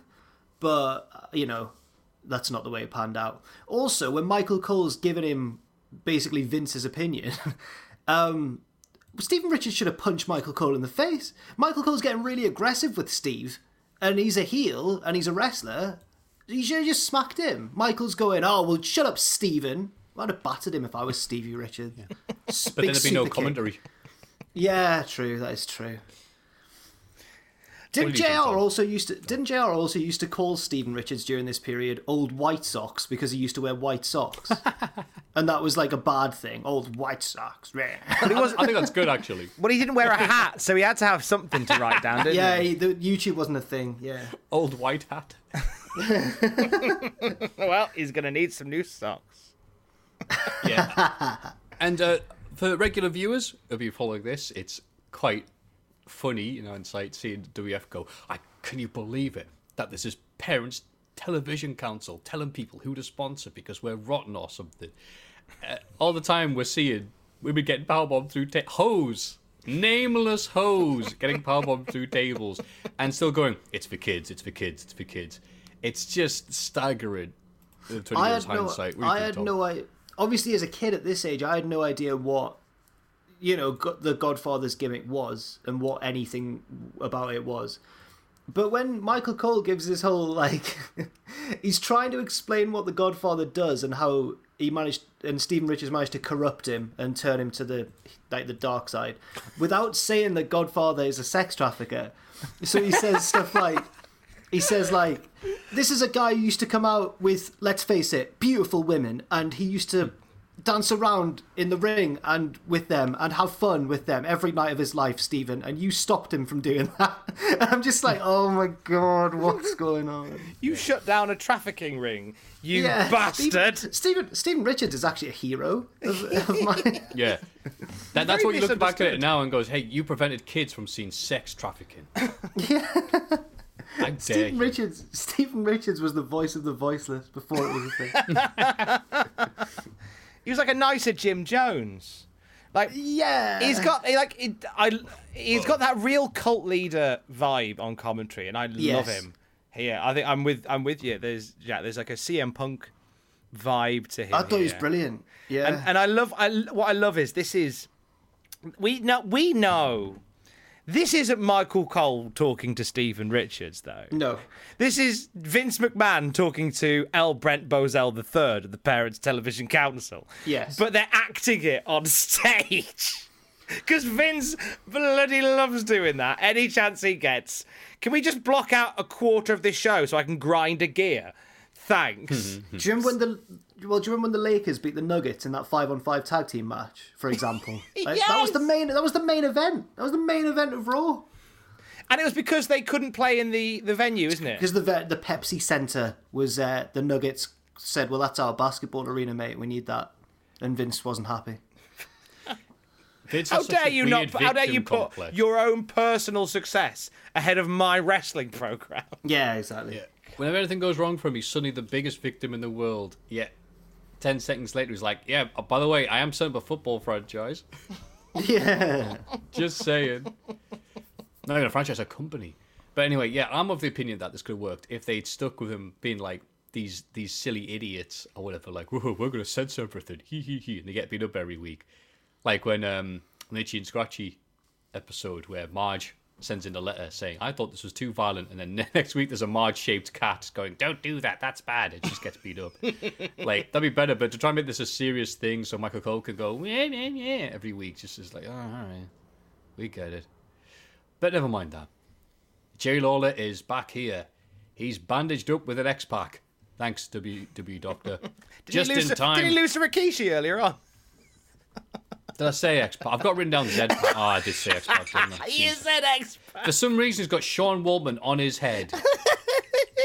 Wow, I feel better already. Is it? is it like a really?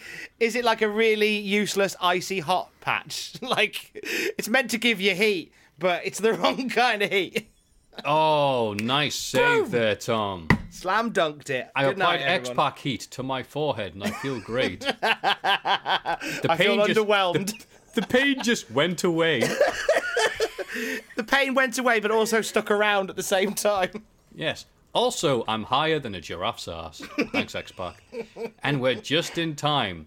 Even Lawler couldn't miss this one. For what we like to call Jack's match. That's right. Albert and his giant head, even bigger than even Horace Hogan's head, took on Steve Blackman for the hardcore title. So this is the match. We mentioned this at the beginning of the podcast. This is the match that Jack wants to watch uh, while stranded on a desert island. Um, why? Why this match, Jack? Um, I've, I'll give a really brief version of, of what I said on Desert Island Graps with you. Basically, Matthew, at, at the time I was doing jiu-jitsu, I thought martial arts was like the coolest thing. Steve Blackman was the wrestler, therefore, that I like supported like a football team. And this was the first time that I really saw him doing his thing. And there's just several little bits in this match where he's like the best. He's like the, he's just the best. Like when he does the sticks really fast, and when he jumps off the apron and cracks him with the kendo stick, and it's just absolutely superb. Now, without hurting my feelings too much, what was the match really like? Because I can't watch it objectively. Oh, that, well, that's good of you to admit your faults. Albert pump kicks Blackman for a bit, and then DDT Steve on a sit up chair for two. Cole doesn't love this match as much as Jack, as he spends the time hyping up WWF New York. Yeah, that annoyed Get me. it while it's open. Albert gets the stick, but Blackman gets two sticks and does the fast, choppy movement thing. Yeah. I don't know what it's called. Albert says, Whoa, whoa, whoa, whoa, whoa, whoa, hey, let's put these down now, realizing that Blackman is way better than him. And as he's putting it down, tries to attack Steve, but Steve twats him. I think that was the moment that I fell in love with wrestling. I don't want to. I don't Oh, want to. really? Yeah, it's just one of those matches that I just remember so well. I, it was. Yeah, it's probably one of the first matches I ever saw, and they did their job. Steve and Albert, they made this this young boy. You know, it's it's all their fault, guys. Is it the reason that you're doing what you're doing today because of this match? Yeah, probably. Wow. So if it wasn't for this match, you wouldn't be listening to us right now, dear listener.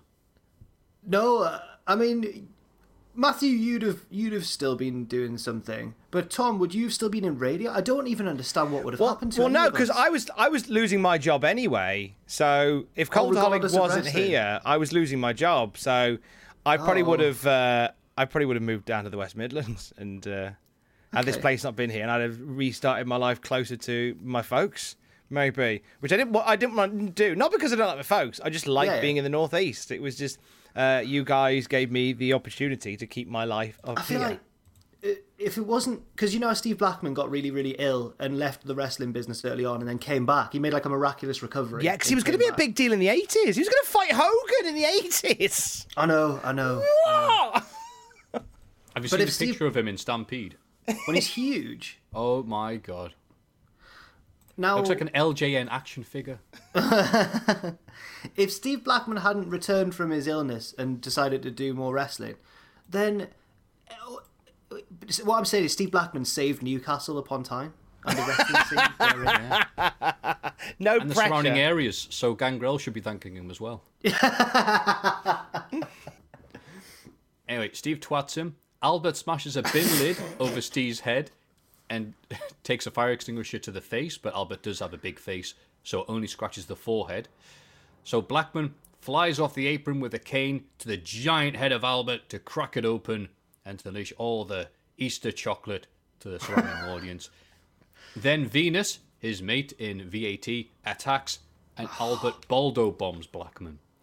And you're right, Steve Blackman's run as hardcore champion was amazing because we went from uh, the variety of people who were just in the hardcore division because they weren't doing anything else to Steve going, hang on, I can creatively use these weapons, like all those Jackie Chan films I like.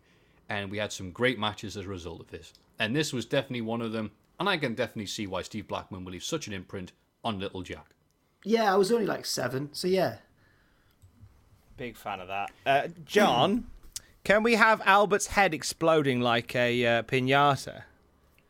Like in Scanners. Like in Scanners. There you go. That's a good shout.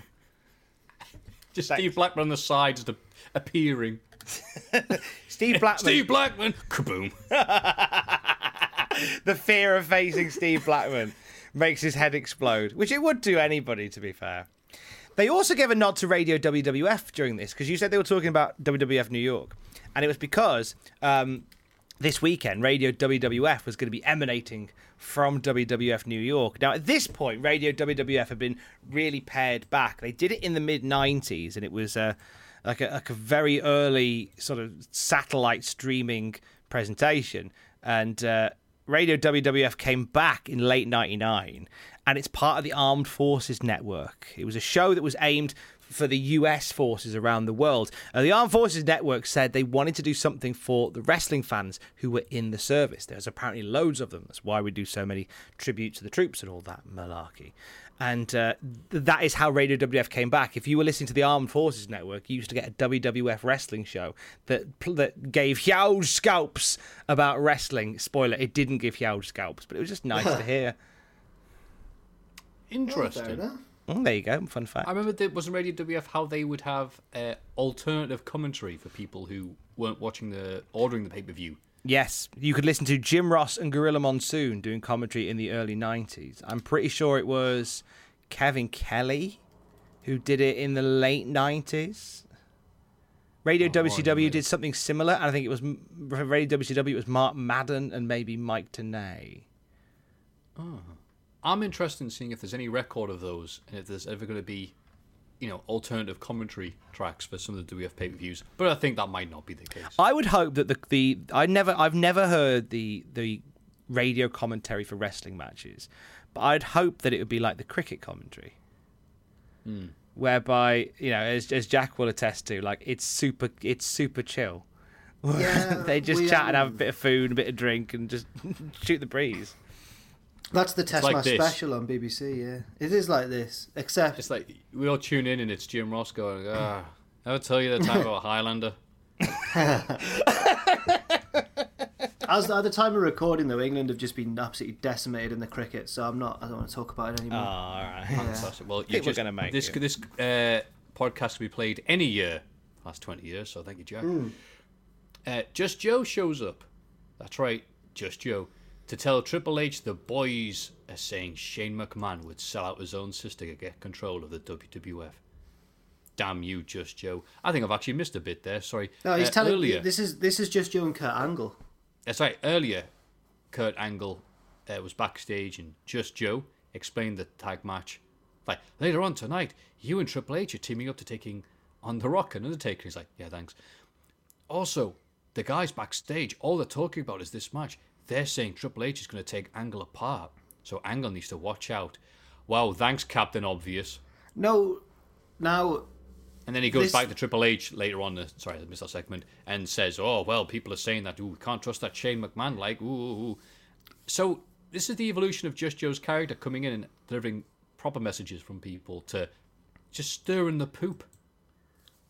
Well, I this these little backstage little segments made me realize why uh, Kurt Angle is like one of the greatest of all time. Because Triple H, right? I love Triple H. He's like my favorite childhood wrestler. But when he's talking to just Joe, Triple H has to be the hard man, and he's like, Joe, I don't care what you've got to say. And then Joe goes to leave, and Triple H is like, sit back down. And Kurt Angle has such an earnestness about him. When just Joe goes, the boys in the back have been talking, Kurt, and Kurt goes, well, what, what do you mean? And he's really like tuned in. And when Joe says, as Matthews pointed out, the very obvious thing of, you don't need to worry about The Rock or Undertaker, you need to worry about Triple H. Angle's face is like, he's never, his mind's blown. He's like, what? I can't believe it. Yeah, it zooms in on his face like it's you know EastEnders. Angle is the greatest. At the time, his acting was absolutely superb because even though he was this over the top, really dorky character, his more understated moments were really, really good. The I don't know how he lost it later on, but he he's not that great a promo anymore, sadly. But he was he was absolutely superb when he was at his peak. Yeah, I agree, and I actually like the fact that Triple H is they, they work off each other. Angle and Triple H. Angle is like, Mhm. "Oh, sit down, just Joe, my friend. You wouldn't lie to me. I'm naive." And, and Triple H is like Billy Big Bollocks, like, "Ugh, I don't care." And just so I was like, "All right, sorry to bother you." No, no, no. You know, I'll come back. I do care. I do care He goes to he goes to take a seat, and just Joe goes to take a slice of cucumber from the buffet table in front of him, and Triple H says, "I said take a seat, not a buffet." Whoa. I'm glad someone's eating that buffet though. Every week they have this beautiful buffet. Nobody No one ever touches, touches it. No, Yeah, Triple H he is being should've- nice. It's like, no, no, Joe, don't eat that for God's sake. It's been on for a month. it's the same. I'm thinking of you, Joe, and your health. You got that hot match on WWF Metal later on against Funaki. Did the Just Joe thing ever run its course? Was there an endpoint to the Just Joe storyline? I believe the last time we saw Just Joe, The Rock was beating the shit out of him, Well, that checks out. and then and then he had a couple of matches on Heat, and then he was gone. I have. Uh, I heard from uh, you know Lewis who works for us. Yes. Um, Yeah, yeah. Lewis he Hound used to Lewis. be. He used to be a wrestler uh, in the northeast indie scene, uh, and to be honest, pretty good as well. I've seen him do do some flips and some lucha rolls and stuff, and he's a What pretty was his nimble boy. name? Lewis the Dragon Beardsley. Right. Okay. He was the nephew of Peter Beardsley in kayfabe. Amazing. So anyway, uh, he said that he once went to a seminar taken by Just Joe, and he said he was like the nicest, most passionate guy. Apparently, he's just an absolute like legend. He's just a great guy. Hey, because his name Which is is Joey I- Legend. That was good. Well, yeah, but I don't. That was just me accidentally Oh, making that Fair pun. enough. But no, apparently he's just the best guy, and I like that story. I like. I think that's really good. That's a really wholesome anecdote. When you were saying like, Yeah. "Hey, Joe bloody led a, a story, led a, a seminar, and he was lovely. And he was really nice." I know. Yeah, yeah. It That's a wasn't gonna deeply go- wholesome anecdote. I'm a fan of them. And I wasn't gonna. Uh, yeah, I imagine that there was a bit of a worry it was all gonna go a bit Bill DeMott, but no, no, he's really actually very sound. Well, he was well. He's the star of celebrity wrestling as well. So I guess there's uh, he's got that pedigree behind him as well. oh, Hmm. We've got these two guys from the WWF. Oh, really? Is it Rock? Is it Triple H? Is it Angle? It's D'Lo Brown and just Joe. Oh, hey. I'm sure when he's booked on places that and WWF legend Just Joe. Of course he was. You know, like any chance an indie promoter has to stick a WWE logo on their flyer, Oh, they're oh, oh, gonna wait do wait a minute. it. Speaking of which, there was that North Shields promotion that I won't say the name of that had on their little flyer featuring former WWE legend Rampage Brown with a picture of him. And at this time, I'm like, what? What are you on about? I'm like a huge wrestling fan. Rampage Brown. And I had to check. One time he lost to Mark Henry on ECW. yes. the nerve of them. Former WWE legend, Rampage Brown. Oh mate, I got one better. There's a there was a promotion in the West Midlands that had a poster for it, and and, and I won't say the, ga- the the the name of the guy who uh, who ran it. He's all right. He's a nice enough guy, but just a bit a bit of a chancer with this particular endeavor. He had a poster because he was he was wrestling as himself on the show, but then he was he was also wrestling on different shows as, as Doink the Clown right? And, and kimchi. Oh, And he would put on the poster a picture, and I saw one that he d- that he did, and it's a legit poster of of um of of Matt Borne's Doink the Clown. Like, and it would say featuring WWE Hall of Famer Doink the Clown. Like, there, I have so many reservations here because, like, the, the the you know the tip of the iceberg is like Doink Matt Borne's dead. He's not here anymore. You're playing Doink. That's not a picture of you playing Doink. And then beneath the iceberg, my brain's going, he wasn't a Hall of Famer. He's not in the Hall of Fame. It's it's so deeply deeply wrong, but it exists. It exists. It's a thing. he was Kimchi. He was Doink the Clown. He was Giant Machine. he was Los Conquistadores. Uno and Dos. Oh gosh, it just it just fair fair, fair fucks. To be fair, fair, fair play to him. God. Shocking that. Kimchi coming to a coming to a town hall near you. Oh God, that's not just Doink the Clown. That's WWE Hall of Fame Doink the Clown. That's his. Marks and Spencer's Doink the Clown. That's his. That's his. word. That's his famous tag partner, Kimchi. Kim, Kim F and G. That's what they chanted.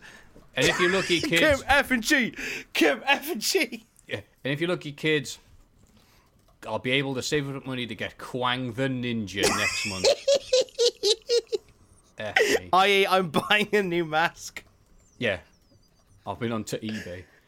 Uh, Chris Jericho sees Foley in the back of the WWF truck, and as Foley is reenacting, I quote, his turn in '83 with some. ties. I thought it was good. Jericho flips out because he wants Benoit, but Foley isn't going to give him Benoit. So Jericho is like, all right, that's fine, that's fine. I'm going to give you Benoit. I'm going to do my best to not flip out tonight. And he smashes a giant American-sized shovel over poor Foley's desk that he has to make every time he goes to a different arena and throws the shovel over Foley's head and just stomps off because he's serious Jericho. And all I took away What? from this was Oh, it's go on, amazing sorry. that Foley has these these returning little areas. But my God, it is just me, right? Like you don't get shovels that big in in England. It is just America where they have those giant shovels, right? More snow, bigger country. I don't know what I'm talking about. I Um, think you're right though, Joe. Apart from the Steve Blackman match, this promo is the thing I remember most from this show. The reason for that is that my younger brother, uh, we both got into wrestling together around this sort of time, and he has autism. And one thing that autistic people absolutely love, or a lot, that's a big generalization, but one common trait of autism is the love of repetition, or things that they find comforting that they've already seen before. And he, my brother would watch this promo and rewind it, and watch this promo and rewind it. So not only do I know the cadence that Jericho says everything in, I can also hear the cadence of the shovel when he throws it away. So he goes, I want Chris Benoit and I want him tonight. I want him tonight. Clang, clang, clang, clang, clang. And I know exactly when that's going to happen. And it's like actually burned into my brain. And when I saw this promo, I thought, this is it. Here we go. It like reawakened a long lost thing, like deep within me. Um, it's like remembering song lyrics, isn't it? Yeah, but because my brother, had, without fail, would play this one promo again and again and shout along with it as if he was Chris Jericho. God, I'm not sounding. I know I'm not sounding very tolerant towards my disabled brother here, but it, if you were in my shoes, you'd understand, right? I got sick of this promo. Okay, I think Guys, my can someone brother validate is my- like. Okay. I was gonna say I think my brother is like this, but I'm I'm your brother in this case. So- I felt a, a chill go up my spine then when Jack says one of the things about autism is his repetition and getting satisfaction. I'm like, well, Jack, there's no need for this. Talk about talk about Jim Ross mocking you again. Oh, oh, oh, oh, your brother. Oh, okay, sure, sweet, sweet. yeah, Do yeah. that thing where I pretend to be normal. Uh, Oh, no, that's he nice that well, my, that. my brother doesn't even have the courtesy of doing that. To be fair, so you know, he's Would just, he be someone who could be on uh, this podcast? No, no, unfortunately not. Oh, he's not. Okay, Um, fair enough. I'm sorry. I don't think he'd be able to hold a conversation for long enough, really. But he would. The sad thing is, he would absolutely love to as well if he could, which is a shame. So I just won't tell him you've said that, and then it'll be fine. Oh, bless him. That's no, no, he's absolutely no, he's fine. He's fine. Okay. I'm, I'm glad, pal. I'm glad, and I'm, it's good that you do talk talk openly about him because I have friends who are also more on far more on the spectrum than myself, and they Hmm. go, "Yeah, what's someone talking about? Like it's a death sentence? Shut up! I'm great. I have a great life." Yeah, yeah. It's like, yeah, you tell him. He's not a complainer, not by a long shot. No. Very nice. Well, we are because we're wrestling fans. yeah. Jericho has done his bit. He's angry, which leads us to oh, what else? Tabaki is wacky, and so is powerbombing hose through tables. That's right. Tabaki is wacky. Hey, wait. Who are you to tell me Tabaki is wacky? What are you, an extremist? If I want to feed my kids tabs for breakfast, I should be able to do that in the land of the freedom and giant shovels, USA all the way. Coachman goes to see the hoe at the uh, I really the hoped. hospital I re- a special section.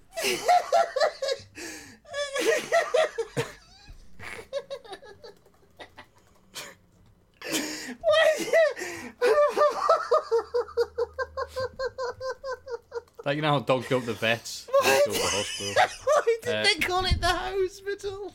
Victoria the Hoe says that's how people like her need to express themselves, and Stephen is wrong for this.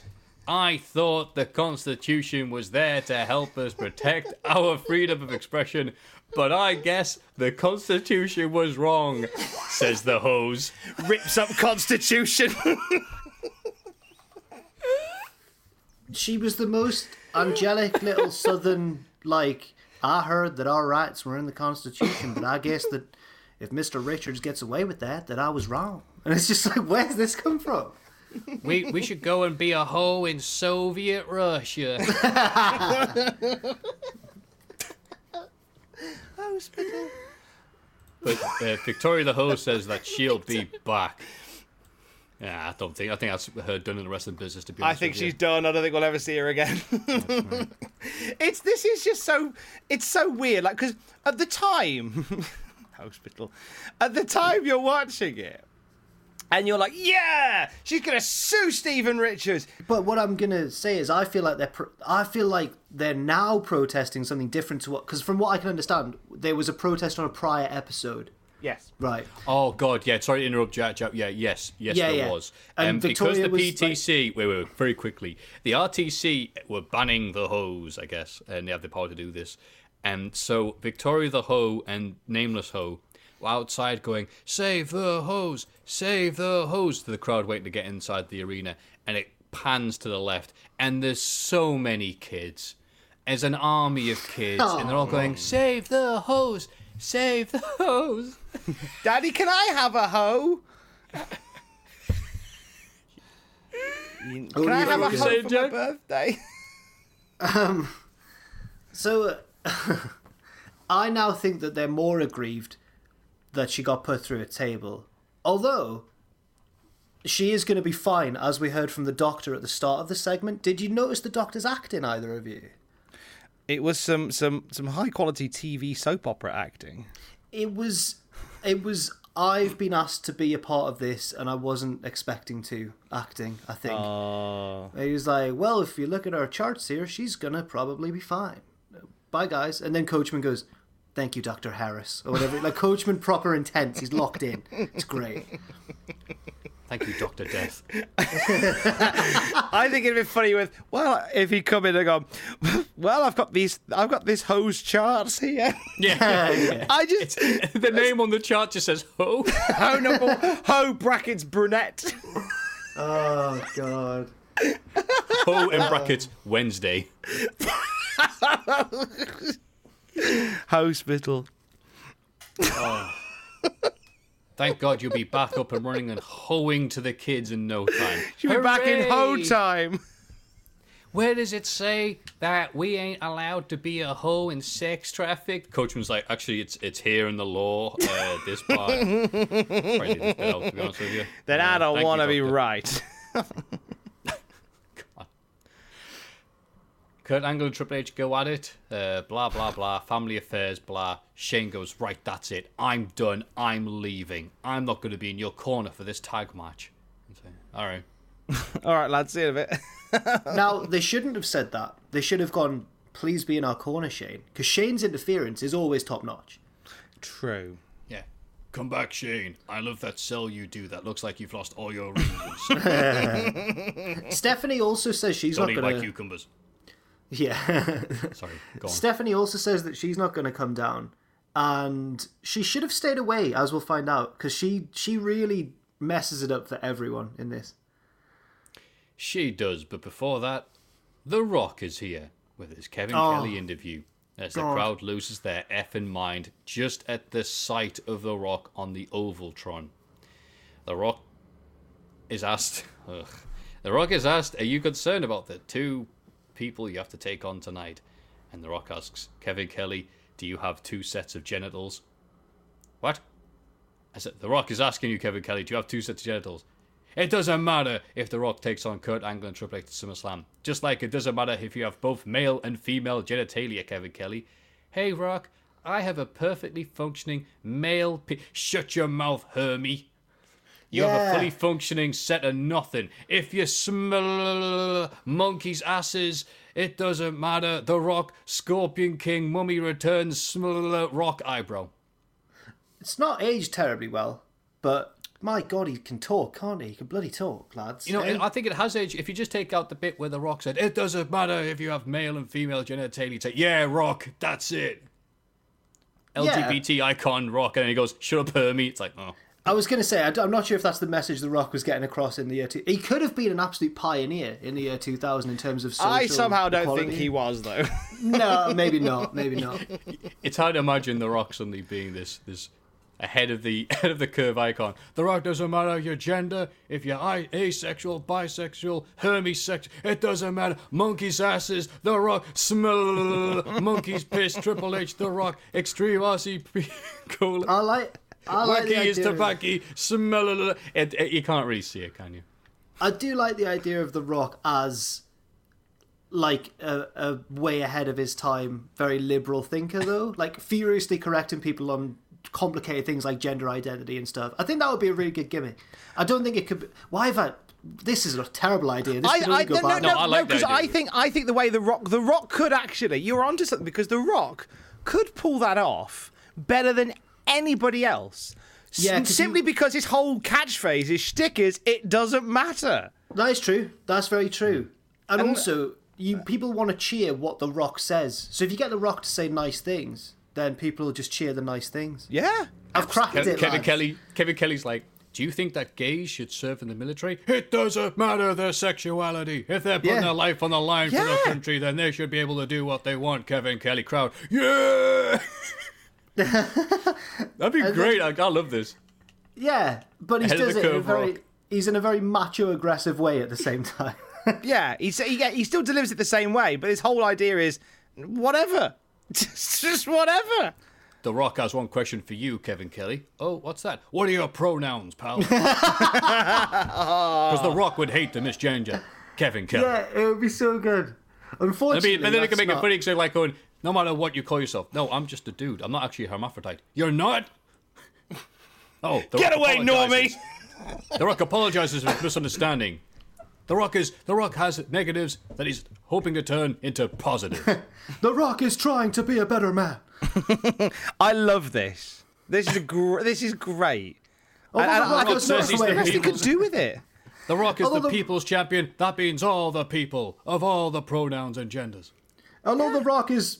Wait, hang on. I'm trying to say basically like. It's like, although The Rock cannot possibly understand your point of view, I'm still trying to tolerate it. That is what The Rock's promise is. He's just. He's very. He's like. Very, very aware of his own flaws. The If Rock is constantly, The Rock is constantly checking his privilege, Kevin Kelly. I I completely forgot that Kevin Kelly was still in WWE at this or WWF at this point. It was nice to see him actually. Yeah, Yeah, he had good was chemistry, great. but then they switched to Coachman and had exactly the same, if not better, Yeah. chemistry. So Well, he's smaller than Kelly as well, so yeah. yeah, it's just like the Rock's like, I need you to look like a complete buffoon in front of me. Okay, cool. Well, that's it, done. Cool. Who's the guy that he tries to get to take their t-shirt off, or is that just a random guy who's wearing a WCW t-shirt? And then he's like, "God damn it, man! Put that t-shirt back on." That would be cool. I don't think Kevin Kelly. Oh wait, that was one. Stan from American Dad. I don't know what I'm doing there. That's not even the oh. Rock's voice. That wasn't even that, wasn't even a, a live action show. Yeah, there, there is a thing where he goes, Kevin Kelly, the very sight. I don't think we've seen it yet. The very sight of you offends the Rock, and he just pulls his t-shirt over Kevin Kelly's face, and he's just holding the microphone. There's the Rock. There's everything. Like I'm gonna beat Triple H tonight, and then Kevin's just stood there. The Rock, despite the con- despite the fact that a lot of his promos haven't maybe aged well, he's an all-time great on, as a pro. Yeah. Is he the best promo ever? In 2000, he's clearly the best, just for the reactions mm. alone. He's he, mm-hmm. he's on. He's in the top five. He's absolutely in the top five. Yeah, yeah. Uh, he's Kurt Angle's yeah, number two this year behind him. Just Oh, this year was great for promo as well. It was. but it, yeah, the Rock, the Rock is just a a force of nature, just an absolute force of nature, just just effortless, cool. Um, just that idea of sometimes less is more. I feel like when Rock tries to do lots in a promo, it loses its way. When the Rock just s- stands there with his glasses on, staring ahead, like it's it's the be- it's a better promo. Yeah. That's right. Like in this one, he goes, The Rock is pro trans rights. The Rock doesn't matter what you identify as. There's only one thing The Rock does not care for, and that is the overdubbing of The Undertaker's theme.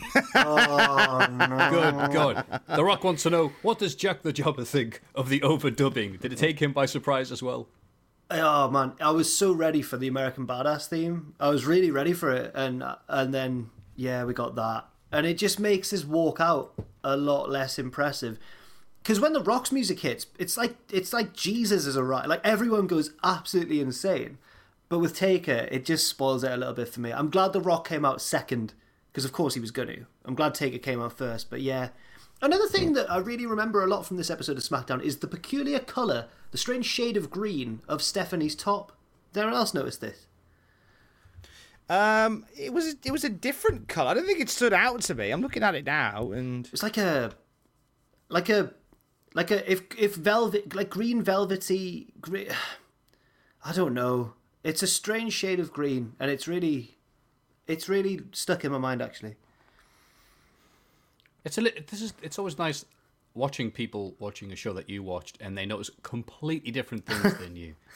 It's great. It's like maybe- my um my housemate watched the Vengeance Day this Sunday Mm. and he was because he had one thing in mind that was watching the women's wrestlers because they're just way more interesting than all the men. I'm like, yeah, it's like look look what they're doing there and I'm like, I'm like, oh, that's great that someone would look at the women's wrestlers now in WWE and go, they're awesome, they're mint. To be fair, a lot of the NXT women's roster are very good right. and very exciting, and I just hope that when they're called up, they're all treated as they should be. Oh, oh, you. it doesn't matter.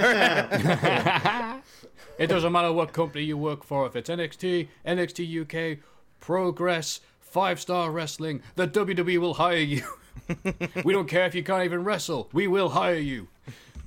That's it. Liberal rock. Uh, and that joke is not as bad as The Undertaker's dubbing, but is definitely worse than the fact that the complete absence of Kane in this episode because he's currently dead. Ah. Which means there's no, that's got to be Kane jokes, and even worse, there's no test in this episode. So very Guys- little in the way of crap old games jokes. yeah. Did you did you recently? Has it come yet, or is it? Because the only other episode I remember from around this time that I had on VHS involved Edge and Christian taking on Undertaker and Kane, but in singles matches because Foley forces them to, and they really don't want to, and it's very funny. Have you I think already that was watched a few episode? weeks Yes. back. That Oh man, I love that episode as well. Because Because Christian, Christian actually Kane, wins. Christian actually wins. Yeah. yeah, with help from Edge. But then they try it with Undertaker, and then Undertaker's like, "Ha ha ha! You gotta be kidding me!" Yeah. I'm yeah. the Undertaker, and he goes, "You've done it now!" And then he, uh, Undertaker destroys Kurt Angle, and I put here like Tony Soprano destroys liberals. uh, because that's becoming a recurring joke on my Facebook of the various Sopranos pages, where it's people who watch The Sopranos and don't get the nuances and just think it's Tony Soprano being a badass all the time, like not noticing any of the Oh. negatives of the character. Okay. So I don't know. have You got anything like that? There's a TV show you watched, and there's all these people who are like, "Oh wait, you didn't? No, no, th- th- this is supposed to be a fully fledged character with lots of negatives and stuff. He's not. Yeah, but don't don't tell him because you might listen. To, uh, yeah, Oh. I'll say no. I can't. say- I'll tell you after. I'll tell you after. Oh, now I'm really excited. no, I'll tell you after. I'll tell you after. And then I'll tweet it after. Tom and his trusty tape recorder. Uh, the Rock has to be the one taking the offense for a change in this tag match because Undertaker ain't selling anything, not even Lug's boots. So eventually, Stephanie heads out for this Why? nice, simple Why? tag match. Because, was oh, all going because, well, because, Jack, Stephanie. because until Kurt Angle breaks up a pin with a what looks like a back senton and lands on Triple H. So Triple H says, "Right, I've had enough," and he leaves. And I've written down there in a huff, but huff has three H's. That's He also better gives typed a- than red. He also gives a top tier shove to Kurt Angle as well. Proper shoves him. Yeah, he's like, get away. We're not sharing a taxi tonight. so Undertaker finishes off quickly afterwards with the last ride, and it's a big old one on Kurt Angle. Stephanie checks on Kurt Angle. Oh, so fool. Undertaker Undertaker grabs her for some reason. Like, I don't know, the match is over, they're gonna, Undertaker. they're gonna bloody her. beat her up. They're gonna beat her Yeah. up, Matthew. It's the year 2000. They can do that. They can batter her. Yeah. I mean, you are right, but it's it's usually followed by like Stephanie interfering and then the good guy getting. No, it's this just is what. badass liberal destroyer Undertaker going, "Oh, you've done it now." Uh, so Triple H stops her from getting attacked, and just fair enough to be honest. So Undertaker ends the show with a chokeslam on Triple H, and The Rock giving him a people's elbow for daring to save his wife. Yeah. How dare So you look what after your wife? So just to clarify, this SmackDown ended with with two men trying to physically assault a woman who was checking on her friend who they'd just who they'd just beaten in competition, so that's fine. But she's then checking on him, and they go to assault her, and her husband saves her, and then they beat up her husband, and the arena cheers them for it. It's like a, it's like Harold Pinter. It's brutal. It's absolutely brutal. Harold Pinter, by God. Uh, well, Yeah. say it with us. One of the catchphrases off in the show, apart from that's got to be Kane and John. Can you do all this work for us? Is the PTC did, Did nothing, nothing wrong. wrong. Go on, Jack. Give us Oh. one of them. the PTC did nothing wrong. Thank you, Jack. They didn't know. They're all they're, well within their rights to be shitty to WWF at this time. That's right. And before we get on to the end bit of the show, Jack, where we reminisce about what we remembered and what we'd forgotten about it. Also in the news, I couldn't find a time to insert this, or let's say it here. Uh, Lance Storm is the Triple Crown champion of WCW, and he renamed some of the titles. The hardcore title he currently possesses is the Saskatchewan Hardcore International title, mm-hmm. or SHIT. The original idea was to be called the Stu Hart International title. However, Bret Hart was called and asked if they could use his father's name on TV, without being told what the purpose was. He said, "He said, sure, if it wasn't done in a derogatory manner, you know." After he said that, they didn't even bother asking at that point and decided against it, rather than go, "Yeah, Bret, we're going to call it the SHIT title." He went, "Yeah, you know what, Bret? That's fair enough, mate." Hmm. So I just thought that story was worth sharing because we all love Bret on the show and respect that he's better than Shawn Michaels. So, what was something that you remembered from this show, Jack? I imagine you got a lot of things remembered given the amount of times it was replayed on your TV. Just just any just anything in particular. Anything in particular? So we always wrap up by looking back on the show and saying what was something that we remembered from the show that we went, oh yeah, I remember this bit, and what was something that Um, we forgot that surprised us. So something that I remembered was like so much of the Steve Blackman match, but I'll go specifically for the moment where Albert goes to shoot him with the fire extinguisher and he kicks it and Albert shoots himself in the face with the fire extinguisher. Classic. That's a great moment. I like that. Uh, for me, I remember from this show, I weirdly remember Jericho losing his mind, as, the same way that, uh, that, that as Jack was saying, like that that recall of that promo of Jericho losing his mind and throwing stuff around the commissioner's office. That stayed with me for some reason. It was nice to to hear that again this week. What about you, Matt? What did you remember? It's going to be Highlander Endgame showing up because I we had to study Highlander one in media studies at school, so I was well aware of uh, Highlander and Christopher Lambert. Who was your teacher, Sean Connery? He wasn't. He was a crazy, crazy old man. Sean Connery. Oh, God rest his soul. yes, the crazy old man might just watch Highlander and study uh, editing and cinematography and things like that. And uh, yeah, sure, there's better films to do it with, but thank him. th- I'm thank Christ. Sorry, I've forgotten how to speak now. I I glad me watch Highlander. Good. Good. Yay, film. There well we done, mate. What you forget from this episode. How to speak. I forgot how big of a deal, not really big of a deal, but how important they were trying to get Just Joe in backstage segments. Okay. Okay. He did actually brush shoulders with people during this period and was trying to be just a little character, just a little poo. He should have had, like, you know, a, uh, some paper in the one hand and some dirt on the other. Say, where are you going? Oh, I'm going to put this dirt on these sheets. Oh, okay. Do you have any news for me? Well, you betcha. But I appreciate, like, oh, he did actually do stuff other than interrupt conversation sometimes. So, what about you, Tom? Uh, for me, something I forgot was I tell you what I forgot the um the beating that Lawler put on Taz. Like I knew they got into it at this point, but the fire in Jerry Lawler here, and and and how I begrudgingly say how good he looked in that pro in that promo in that segment, battering Taz. Totally forgot that. Jack, what did you what have you forgotten from this week's episode?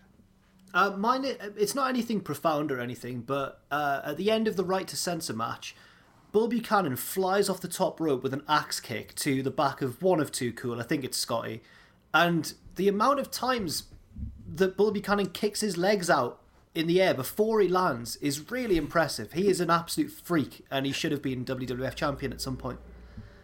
I yeah, he he had some great moves. He had a cracking move set to Buchanan, just a distinct Oh. lack of personality. at, at WrestleMania when he just he, he jumps to the top rope in one bound like Shelton and then turns around and does a big boot off the top rope. I mean, what? He's mad. He, uh, Bull Buchanan's fantastic. Literally the best part of that entire match at WrestleMania was that move. Well, apart from the theme tune, "Grab Your Bitches." Uh, maybe. Pimping ain't easy, man. Pimping ain't pimping ain't easy. So that is SmackDown for this week. Uh, I'd like to take a moment to thank Jack for joining us this week for the SmackDown review. Was it wonderful reliving that golden Desert Island Graps moment, Jack? yeah, it was. Thanks very much for having me on, lads. Long live Steve Blackman. Oh, long may he live. Uh, Matthew, we are taking a two-week break from this point.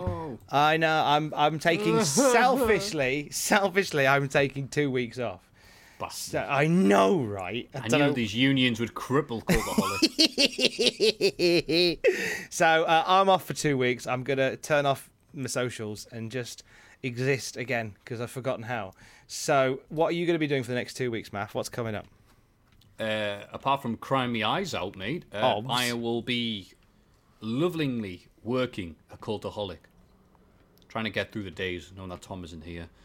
Uh, I will be continue to make progress with my lovely five star documentary, which is happening because I've interviewed so many people. It can't not happen at this point. point, and knowing how to get around litigation, I believe, is the word of the day. In Matthew's world. I'm thinking of starting it with a. You know what? Look, I made up every quote here. it's a work of fiction. You know what? No, no one was interviewed for this. And if I've used any real wrestler's name, it's just a coincidence. Just I call it six star. Wrestling, and you're fine. Yeah, you know what? Six star wrestling. Instead of running Newcastle, they run Blyth. You know, it'll be easy.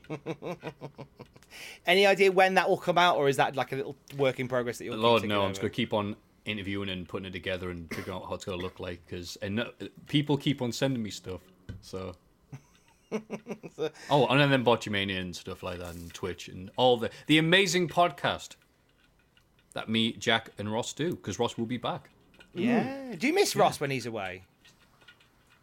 Um, I usually do, but given the fact that I may or may not have forgotten his um, uh, girlfriend's name, who then sent me a friend request on Facebook, means I'm dreading his return. To be honest with you, because it's one of these times where he takes a week off, and then he's like, I'm like, oh no, like, is he gonna be happy? Is he gonna be? It's like spend the entire week like, Ross, you haven't touched your your Parmo. I kind of, I'm still thinking about that Mafu. what I'm gonna do to him when I get back. I'm like, oh no. I'm sure it'll be all right though. But I'm just saying, thank God for lockdown. thank God for lockdown. And thank God for you for listening this far along to the Cultaholic Classic SmackDown review. We're back in two weeks. Until then, he is at Jack the Jobber on Twitter. He is at Matthew Gregg on Twitter. I am at Tom Campbell on Twitter. Together, we are at Cultaholic on Twitter. Don't forget to join us. Hospital. It's where the hoes go to get treated and where the Constitution doesn't count. Love you, bye. Wait, here comes a ho ambulance. Ho ho ho ho ho ho.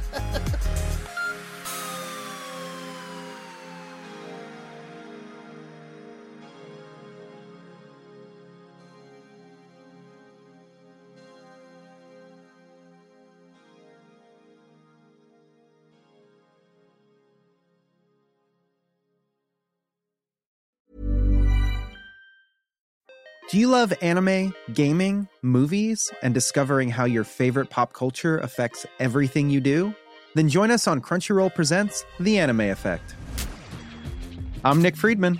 I'm Lee Alec Murray. And I'm Leah President.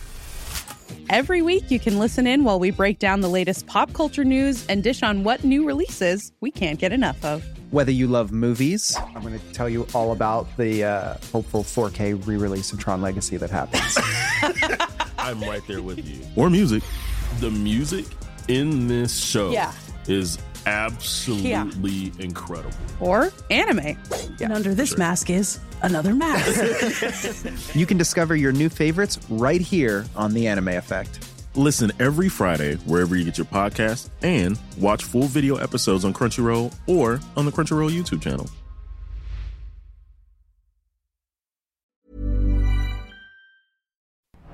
For all the wrestling headlines in just 10 minutes, search Cultaholic Wrestling News on Apple, Spotify, or wherever you get your podcasts from.